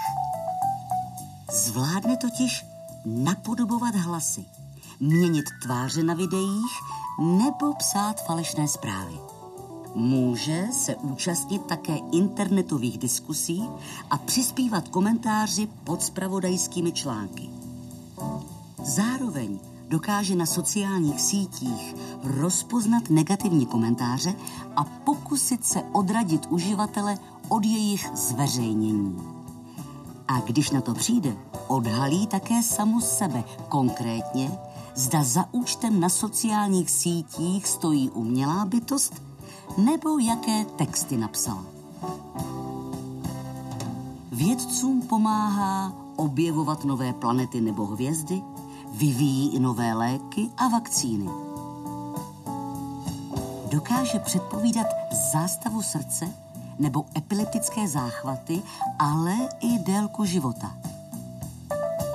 Zvládá také odezírat zertu a identifikovat člověka na základě jeho chůze. A ani umělé kreativitě se meze nekladou. Maluje portréty, skládá klasickou hudbu, básničky a píše skoro jako Shakespeare. Byla to svým způsobem i nadsázka. My jsme, pane doktore, také zmínili přínos umělé inteligence při objevování eh, planet a hvězd, ale vám jako astrofyzikům také umělá inteligence pomáhá modelovat, zkoumat jádra vzdálených hvězd. Jak to dělá? To se dělá velice složitým způsobem. Některé hvězdy totiž vybuchují. Jsou to takzvané supernovy. Jsou poměrně vzácné, jsou to vlastně hvězdy obézní, které prostě mají moc hmoty na konci svého života, tak prostě musí bouchnout, to se už dávno ví. A když se zkoušelo simulovat, eh, že ten, je to vlastně fyzikální jev, eh, tak ta fyzika je dost složitá, ale prostě složitou fyziku už taky umíme, tak se zkoušelo eh, vypočítat, jak probíhá ten výbuch a jaké je to složení té hvězdy před tím výbuchem. Tak to složení té hvězdy před tím výbuchem se dá nasimulovat, ale ten výbuch sám zatím teda tam eh, ta umělá inteligence ještě pořád úspěch nemá, protože ona dokáže na, nasimulovat tak asi dvě sekundy toho výbuchu. To je, to je začátek, ten prostě, to, co je dál, tak to prostě už není, není pravda. Takže tam se, myslím, že tam se ukáže, co nám umělá inteligence pomůže až za nějakou delší dobu. Ale otázkou je, jak u těch složitých procesů budeme schopni jako lidé ověřovat, zda výsledky umělé inteligence, ku příklad u těch modelů, jsou relevantní a nesvádějí nás na falešnou cestu. Zkrátka, že by ne, ne, si... Protože my máme naštěstí supernovy, které už dávno vybuchly které jsou staré třeba, jako ty pozůstatky, jsou staré tisíce let. A když budeme vidět, že, teda, že nám ta umělá inteligence na, to napočítá na těch tisíc roků, tak řekneme, máš jedničku. No já se právě, jestli by se pak eh, váš klub eh, Sisyphos, jestli by pak neuděloval bludné balvany umělé inteligence. jestli bychom to pak nemohli obrátit, ale tam je to stále o těch trénovacích, trénovacích datech. Eh, protože může umělá inteligence halucinovat, že je přetrénovaná, a, a z toho pak mohou vznikat chyby, eh, které ani nemusí být v těch trénovacích datech eh, zakódovány? Mm, velmi pravděpodobně může. Já teď nechci diskreditovat celou eh, oblast umělé inteligence. V současnosti se s tím pracuje právě třeba v té oblasti kreativity. Ono jde o to, že vlastně ty výstupy mohou vypadat jako nějaké typy halucinací, ale je to proto, že ona teprve ustaluje ten obraz. Eh, takže je to spíš součást toho procesu, eh, který je natolik komplexní, že my vlastně nejdeme od toho bodu A do bodu B nějakou jednoduchou lineární cestou, hledáme, nebo ona hledá různé cesty a, jak říkám, ustaluje ty jednotlivé možnosti. Vaším tématem jako filozofky a odbornice na umělou inteligenci je kreativita. Eh, a proto se mluví o tom, že ta silná umělá inteligence, v angličtině General Artificial Intelligence, je nedostižným, zatím stále ještě nedostižným cílem, protože kreativitou a autonomí v tomto ohledu umělá inteligence vybavena není. Vy jste se podílela na projektech digitální filozof, digitální spisovatel. Jaké filozofie a spisovatelé umí algoritmus napodobit při psaní? No, samozřejmě jakékoliv. Ale my jsme eh, udělali takový předvýběr, eh, jak u filozofů, z nichž se někteří ukázali více vhodní. Já bych řekla, že hlavně francouzští poststrukturalisté, kteří zdá se mi za svého života většina těch filozofů, které jsme simulovali, tak již byly po smrti, nějakým způsobem revoltovali vůči médiu knihy. Eh, někteří z nich, eh, například můj oblíbení Deleuze a Guattari, vlastně psali knihy tak, jako by ani knihu psát nechtěli, jako by vlastně chtěli vytvořit nějaký jiný útvar. A v tomhle případě ta neuronová síť byla vlastně přesně naplněním jejich snu. A my, když jsme tak trochu oživili eh, tyhle ty filozofie, tak jsme se skutečně setkali i na úrovni těch výstupů vlastně s velkým nadšením. Je jasné, že v tomhle okamžik si všichni musí dát velký pozor, protože když má má člověk pocit, že s ním mluví stroj, tak si okamžitě eh, přistoupí vlastně na ty eh, komunikační kódy a je to, je to velmi snadné tomu propadnout. Eh, nicméně nedá se upřít těm, těm výstupům současných neuronových sítí, že jsou fascinující v tom, jak už dokáží, řekněme, simulovat lidské myšlení a lidskou komunikaci. Za dalšími dotazy míříme na Říčanské gymnázium, tady je první z nich. Dobrý den, jmenuji se Lukáš Koutek a jsem žákem gymnázia Říčany. Bude někdy umělá inteligence schopna nahradit část mozku, která řídí emoce, aniž by ohrozila lidstvo? Takový robot by se mohl právě v této době stát oporou lidem, kteří ztratili kontakt s bližními. Začnu asi u vás, paní doktorko. Mm-hmm. Já si nejsem úplně jistá, jestli jsem totiž uh, ten dotaz správně pochopila, uh, protože zněl tak, jako by umělá inteligence, která nahradí uh, část člověku mozku. část mozku, který slouží, to znamená, že ta umělá inteligence by sloužila jako tahle ta část mozku. Je to ano, tak? Eh, emocím, asi... aniž by ohrozila lidstvo. No, to znamená nenávist a, a to, co ku příkladu rozpoutává, rozpoutává války. A teď je otázka, jestli by to ta uh, umělá inteligence uh, vlastně simulovala v rámci uh, nějakého mezilidského vztahu vlastně na úrovni jednotlivců, a ne, nebo jestli se potom bavíme o populacích. Na úrovni jednotlivců si myslím, že tam asi není problém. Ten, ten příklad, který byl zmíněn, je vlastně velmi hezký. Jsou země, typicky třeba Japonsko, kde se vlastně s něčím takovým už experimentuje. To znamená, vytvářejí se vlastně robotičtí společníci pro lidi, kteří jsou z nějakého důvodu osamělí. Typicky jsou to třeba lidé v domovech důchodců. A myslím si, že to vlastně funguje velmi dobře. Druhá věc je, že umělá inteligence v současnosti dokáže detekovat emoce a dokáže s nimi nějakým způsobem pracovat a e, to na úrovni například sociálních sítí, které e, mají e, miliardy uživatelů. A tam vlastně v současnosti dochází k takovým experimentům, které jsou skutečně nebezpečné. Těžko ovšem říct, jestli z toho můžeme vinit umělou inteligenci, jde spíš o to, že tu umělou inteligenci někdo za nějakým účelem vytvořil a použil. Nebo zneužívá. O tom mluvil pan doktor Grigar. Ještě, ještě no, ně, ano? něco zmíním k tomu. Mimochodem, oni napsali, umělá inteligence teda vyřešila, vyřešila problém hry poker to dostala teda to zadání pravidla, že a te, s tím začala pracovat. A teď hráli e, virtuální partie proti nejlepším pokeristům světa a ta umělá inteligence se naučila blafovat. Hmm. Ačkoliv by to neřekli. Vy jste zmiňoval, pane doktore, také vaše obavy v souvislosti se zneužitím ano. umělé inteligence ku příkladu ve válčení nebo v ano. expanzi. Eh, je možné, že tedy vnímáte to ohrožení lidstva v souvislosti s umělou inteligencí jako reálné?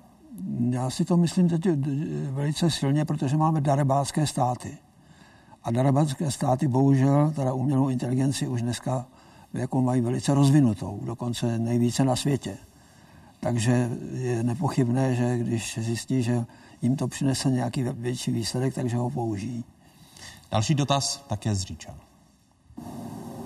Dobrý den, moje jméno je Sofie Kolacie, jsem studentka gymnázia Říčany. A můj dotaz zní, je nějaká funkce mozku, kterou počítači nikdy nebudou schopni nahradit? Děkuji. Pane doktore, bude uh, umělá inteligence limitovaná tím, co náš mozek dokáže, nebo ne? To si nejsem úplně jistý, protože to je příliš velká extrapolace. Eh, zatím jsme v takové situaci, že vlastně se teprve ta umělá inteligence jako rozbíhá, ale rozbíhá se poměrně rychle, takže kdybychom se tady sešli za tři, čtyři roky, tak možná, že na tu otázku už bude odpověď. Eh, vy jste se v uplynulých desetiletích věnovala, získal mnoho cen za popularizaci vědy. Jsou podle vás vědecké obory, kde se umělá inteligence jen stěží uplatní? Napadají vás takové obory? I v souvislosti s tím přehledem, který jsme ukazovali, jak se umělá inteligence ku příkladu v diagnostice v lékařství uplatňuje?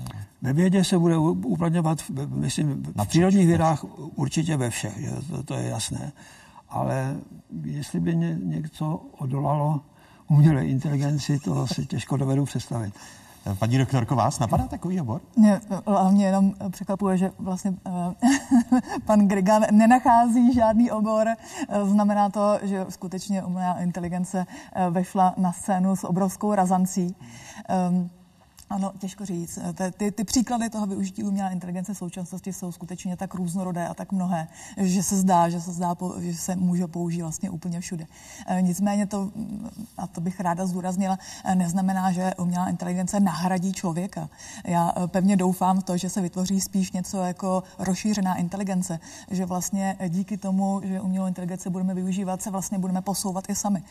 Já bych možná jenom uvedla jeden příklad, který taky souvisí s hrami umělá inteligence v roce 2016 eh, porazila světového šampiona ve hře Go. A hra Go to je nejstarší eh, lidská hra a vlastně byla dlouho považována za takovou baštu právě lidské kreativity.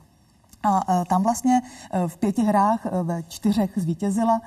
Jeden z těch tahů, tah 37, se stal naprosto legendární právě protože se zdálo, že je úplně nečekaný. Byl, byl skutečně kreativní, silném slova smyslu. A to, co je zajímavé, je, že ten šampion, který s ní tedy prohrál, a samozřejmě pro něj to byla poměrně taková osobní katastrofa, tak ale od té doby už nikdy neprohrál. On se vlastně v té hře s tou umělou inteligencí natolik zlepšil, že vlastně žádný člověk už mu dnes skutečně není protivníkem. Takže nás umělá inteligence trénuje. Tak jako my trénujeme umělou inteligenci, jde o inter, interakci. Prozatím děkuji eh, filozofce Dytě Malečkové a astrofyzikovi Jiřímu Grigarovi, kteří hosty Fokusu zůstávají. Ale zatím eh, děkuju. Eh, říkají si debrujáři a se sbírkou optických klamů už objeli mnoho festivalů nejen v České republice. Jak můžeme náš mozek ošálit? Natáčel jsem se studentkami ze Stříbra.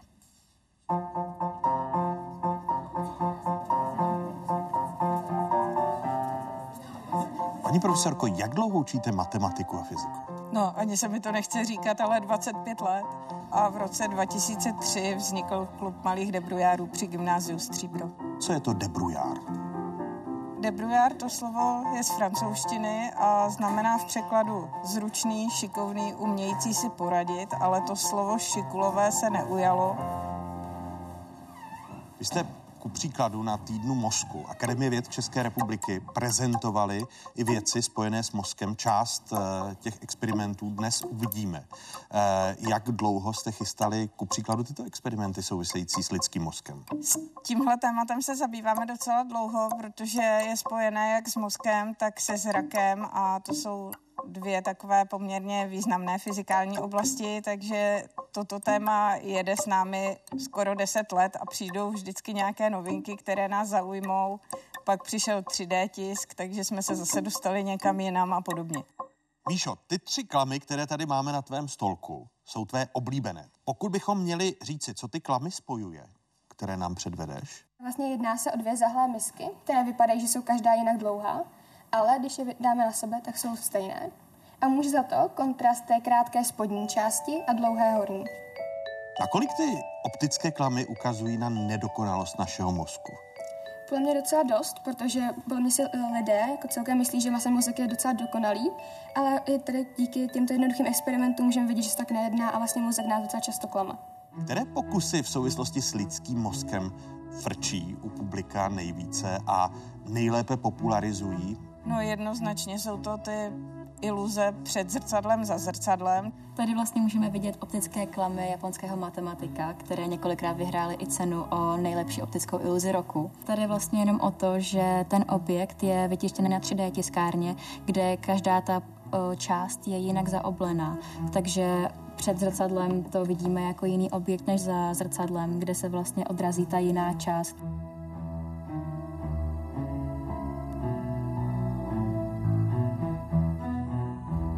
Adélko, princip tohoto optického klamu, který teď budeme představovat, eh, je postaven na čem?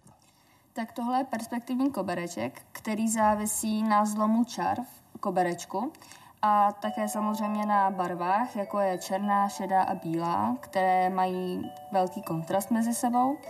A když na kobereček umístíme nějaké předměty, my tady máme kuličky, tak eh, kuličky potom vypadají, že do černé díry opravdu padají.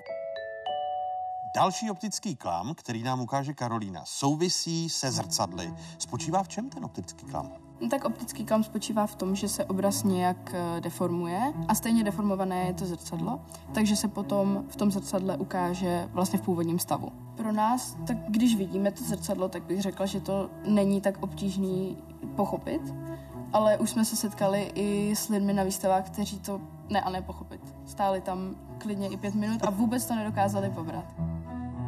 My chodíme pokusy předvádět i do mateřských školek, kde vysvětlujeme samozřejmě jednodušeji a zábavnější formou a pak také prezentujeme na veřejnosti, kam chodí na návštěvy jak základní školy, tak střední školy a podle vlastně věku návštěvníků upravujeme to vysvětlení a myslím si, že se to daří. V té oblasti fyziky si myslím, že je to míň, tam se tou jednodušší a zábavnou formou to dá přiblížit prakticky každému. Jakémukoliv lidskému mozku i mému.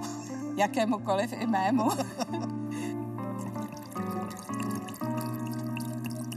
používat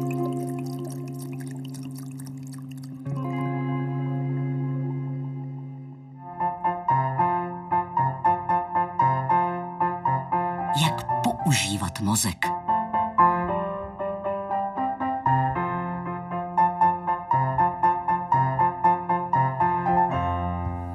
Jak používat lidský mozek, abychom ku příkladu optické klamy eh, rozpoznali a nešálili nás. A šestice dnešních eh, velmi inspirativních hostů Fokusu v závěrečné kapitole. Eh, začnu asi, paní doktorko, u vás. Eh, v čem běží ty nedokonalosti mozku? Eh, tak ta nedokonalost je samozřejmě i výhodou mozku a to je to, že ten mozek se snaží šetřit svoji energií a nesoustředit se na věmy, které nejsou relevantní. A tím se nám daří, tím pádem se nám ho daří občas ošálit. Eh, pane profesor Kachlíku, je ojedinělá nebo těch nedokonalostí najdeme v lidském mozku více? Určitě jich najdeme více. Eh, jedna z nich může být to, že jsme třeba eh, vyhraní na jednu stranu pravorucí nebo levorucí, což nám sice umožňuje použít tu druhou mozkovou polokouli na nějaké jiné věci, jako je hudba, počítání, psaní, ale zároveň zanedbáváme trošku tu druhou stranu, takže pro praváky je potom levá ruka možná i trošku na obtíž. Když eh, i v této části kapitoly dáme prostor našim studentkám a studentům, tak první dotaz je z Havířova.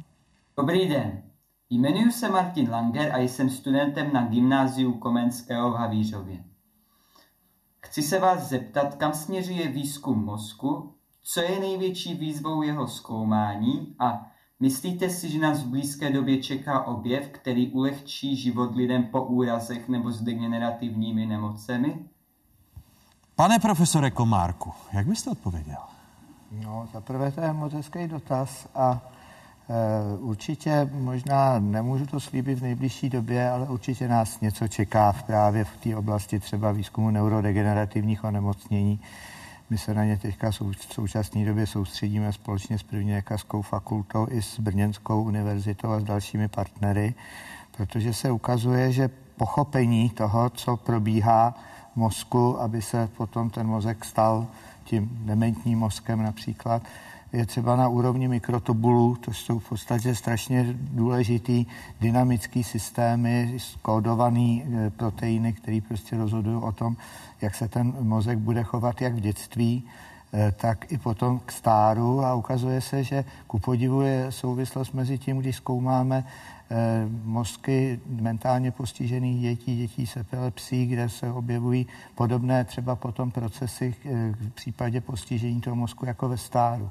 Můžeme potom pak třeba eventuálně i predikovat to, jak tomu předcházet, jak nečekat až na ten kognitivní deficit někdy v 50, 60, 70 a už předvídat, že tohle ten mozek je zranitelnější a a že už třeba budeme vidět, jak uklízet v tom mozku efektivně dřív. U kterých chorob je to, je to nejdál? Tak, tak třeba souvisí jednoznačně Downova choroba, která má potom eh, velice často také i Alzheimerovu chorobu mnohonásobně častěji než, než jiné. A ukazuje se, že tam podobné mechanismy. Jsme si o tom předtím trošičku povídali, že prostě neuron má být buď zdravý a pracovat, anebo nemá být. Má zahynout zdravou apoptotickou smrtí a nepřekážet, když už nemůže pořádně fungovat, protože vyvolává zánětlivé reakci, spoustu změn a k tomu může také směřovat eh, další výzkum. Takže já myslím, že konkrétně v rámci těch neurodegenerací se něčeho třeba možná už v pěti, šesti letech dočkáme. Paní doktorko Nekovářová? Eh, já jenom tady nadšeně přikivuju, protože ty vlastně léčba těch neurodegenerativních onemocnění je v podstatě jedna z největších výzev, eh, která teď v neurovedách eh, je vzhledem k tomu, jako se, jak, jak jednak narůstá ten počet, eh, počet pacientů a jednak jak vlastně trýznivé je to pro pacienty i pro to jeho okolí. Tak léčba, léčba třeba Alzheimerovy choroby by byla, by byla opravdu jako skutečným pokrokem. A pokud by uh, anatom uh, navázal na otázku Martina Langera, tedy uh, co je největší výzvou zkoumání misku, mozku a jaký objev z vašeho pohledu uh, bude průlomový? Já myslím, že co se týče těch velkých struktur, tak už téměř všechno známe. Takže pro nás je právě nejzásadnější teď Eh, pochopit procesy v jejich absolutní složitosti a v tom, že ten mozek má téměř 40 bilionů neuronů, takže se nám musí podařit zachytit všechny ty eh, neurony v síti jako v celku, tak, jak fungují, které části jsou vypnuté, které ne. A až se nám tohle podaří zachytit, tak pak možná pochopíme i, co je to vědomí. Paní doktorko Postma? Já uh, s tím naprosto souhlasím a tady si myslím, že nám můžou pomoct i modely, které třeba uh, původem pochází z fyziky uh, a které někteří vědci aplikují na modelování mozku právě z hlediska toho, které popsal pan profesor Kachlík. Pane doktore Grigare? No tak to je právě ta výhoda, že fyzika je nej, nejjednodušší věda, že všechny ostatní jsou těžší, protože tam jsou už ty molekuly a teda u, u lidí ještě ty buňky, takže potom to, to je ta hrůza. Uh, Adito? Vaše odpověď? Já, jestli bych tady mohla z hlediska uh, nějakých nových technologií, tak jediné, co k tomu asi můžu dodat, je v současnosti se vlastně třeba uh, zkouší technologie, kdy se uh, vpraví vlastně taková síť přímo pod lebeční kost a potom vlastně lidem, kteří jsou úplně paralizovaní, by mohla do pomoci ne snad asi úplně se hýbat, ale pomáhat a vlastně ovládat přístroje pomocí mozkových vln. Tady propojení eh, lidského mozku a umělé inteligence na to míří další dotaz, který je z Prahy. Dobrý den, já jsem Adam Otman a jsem studentem třetího ročníku Gymnázia Botická a v dnešní debatě by mě zajímalo, zdali si myslíte, že v budoucnu budeme moci eh, vylepšit lidský mozek o umělou inteligenci a pomoci tak například lidem s dědičnými chorobami nebo poruchami stability. Hej, začnu u vás, pane profesore Komárku. Takhle, eh, já si myslím, že u řady dědičných chorob, a dneska už se to děje, je to v poslední době třeba dřív neléčitelné a smrtící eh, spinální svalové atrofie a Dyšenova choroba, tak eh, metodou, k tomu nepotřebujeme tolik umělé inteligenci, ale genové nůžky, CRISPR metody, kdy prostě opravíme ten gen, a musíme ho opravit co možná nejdřív, co nejdříve po narození, případně možná i dříve. A to je jako jedna z obrovských jako možností, jak celou řadu dědičných, eh, neléčitelných onemocnění spravíme dříve, než, eh, než propuknou v plné síle. Tady tolik té umělé inteligence nepotřebujeme, ale pochopitelně to, co tady zaznělo u lidí ochrnutých, o lidí, kteří nemají zrak, kteří mají poruchy sluchu, jakékoliv prostě dříve naprosto nelečitelné, invalidizující onemocnění, tak dokážeme pomocí nejrůznějších eh, uměle, uměle inteligentních Eh, pomůcek jako vylepšit. A já v tom vidím velkou budoucnost, že prostě propojíme náš mozek se strašnou spoustou teda umíme umělé srdce, umíme cokoliv už dneska. Teda. On Jiří Grigar mluvil o, o modelování. Vám umožňuje umělá inteligence v vašem oboru, ku příkladu mo- modelovat, eh, předpovídat eh, náhlá umrtí při epilepsii, čímž se vy odborně zabýváte? Takhle, kdyby nám to dokázalo předvídat náhle, tak sudden unexpected in epilepsy sude, tak to by bylo skvělé, to by bylo fantastické, ale na tom zatím stále pracuje eh, desítky odborníků po celém světě, tak to zatím úplně neumíme. Ale to, co umíme, je soustředit se na to, že třeba blížící se, víme třeba, že sude vzniká u těch lidí, kteří mají klastry, kteří mají nakupený záchvaty. Takže my potřebujeme systém, který bude monitorovat ne EEG jednou za čas teda v laboratoři, ale kontinuálně. To znamená, potřebujeme eh, sbírat eh, ty informace a pak nám to umělá inteligence může analyzovat a zjistit, že tak jako je to s počasím, kdy klima je klidnější, klima je rozbouřené, můžeme čekat tornáda, tak je pravděpodobný, že budeme moct těm lidem říct, eh, přicházíte do nebezpečného období, nikam nejezděte, buďte radši doma, dostatečně spěte. A ještě potom eventuálně umíme, to už je jenom v řádu několika třeba minut, že těsně třeba před tím záchvatem se změní, zjednoduší ta EEG e, e, křivka a tady se říká říct, ano, za chvilku to začne a pak je možný si třeba kápnout midazolam na bukální sliznici a včas ten záchvat zastavit. Někdy je ale otázka, že aspoň to znám od rodičů mých pacientů, že někdy čekají na ten záchvat jako na smilování, se ten mozek vybouří a pak je klid. Že když my ho zastavíme, tak ty děti pak nejsou vůbec ve své kůži. Takže ještě toho mnoho nevíme, ale určitá Určitě umělá inteligence nám pomáhá, pomáhá nám právě, že se my doktoři spojujeme s, s technikama z ČVUT, který nám pomáhají analyzovat to obrovské množství dat a vytvářet si ty modely třeba v Akademii věd. Takže... S poruchami soustředění. Nakolik tady může Marie pomoci umělá inteligence? Eh, tak nepochybně pomoci může, eh, pokud máme nějaký model, který predikuje, že na základě určitých eh, měřítek, která mohou být právě v té jemné motorice, nebo to může být EEG, může to být hýbání očí, tak ten systém vlastně pozoruje, že uživatel se nesoustředí, tak může nabídnout nějaké jemné věmy. Může to být změna světla na obrazovce, nějaký zvuk, který vlastně neruší, ale zase vtáhne pozornost toho uživatele do té činnosti, které se zabývá, kterou se zabývá. Terezo, potenciál umělé inteligence s poruchami paměti je jaký?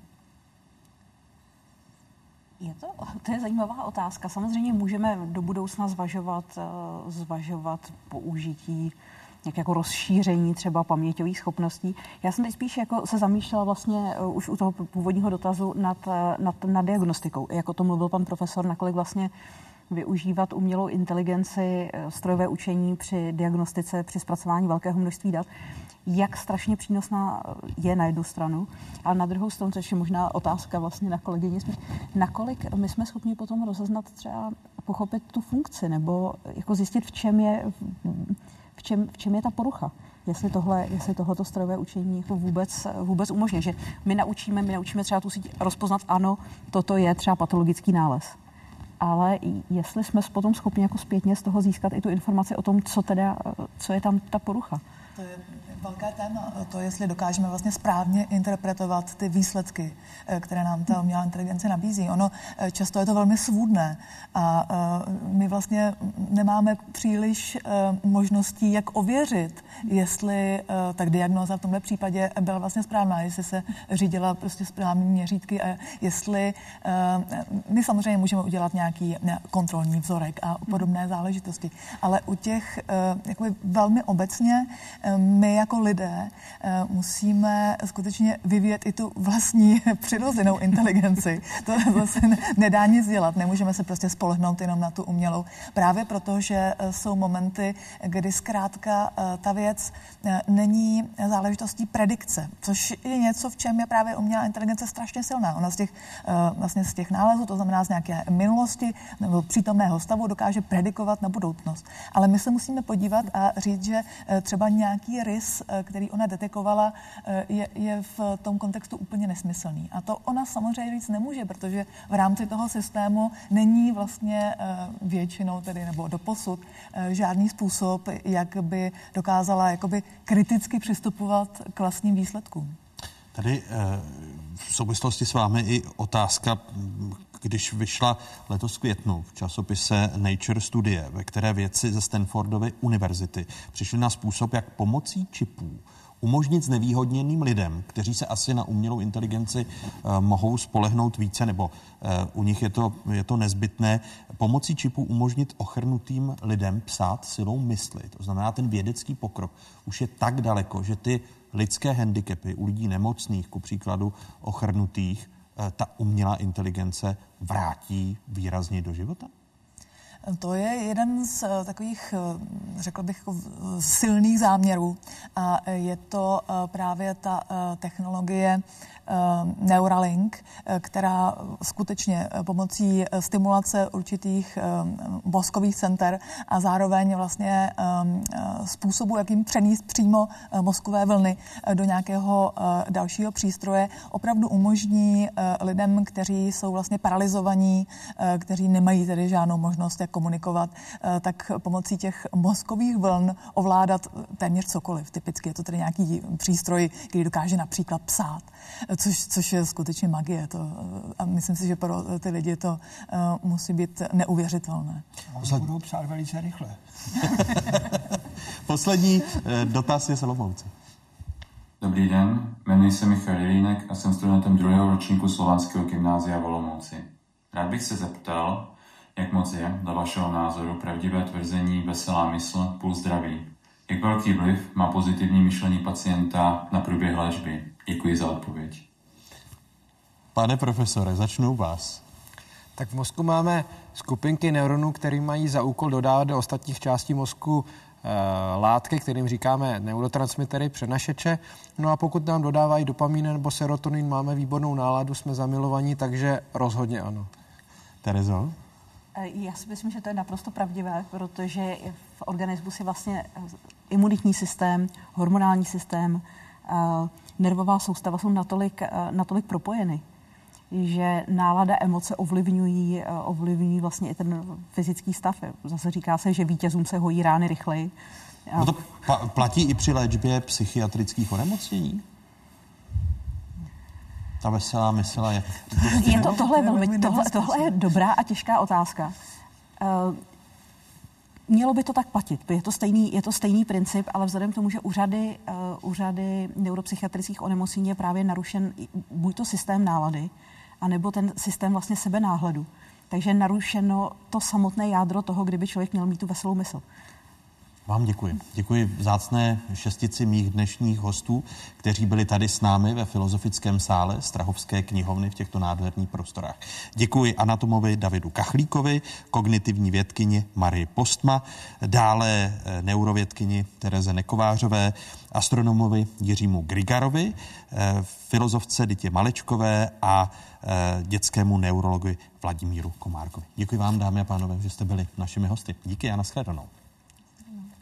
Děkuji vám, studentkám a studentům, kteří jste se ptali ze všech koutů České republiky a vám, divákům z Pravodajské 24, že jste se dívali na fokus na téma lidský mozek. Eh, děkujeme i Strahovskému klášteru, že jsme tady mohli vysílat z těchto nádherných prostor. Uvidíme se opět za měsíc. Nezapomeňte, že eh, fokus je během toho měsíce přítomen na sociálních sítích. Hezký zbytek večera, pokud možno ve společnosti České televize. curso de administração.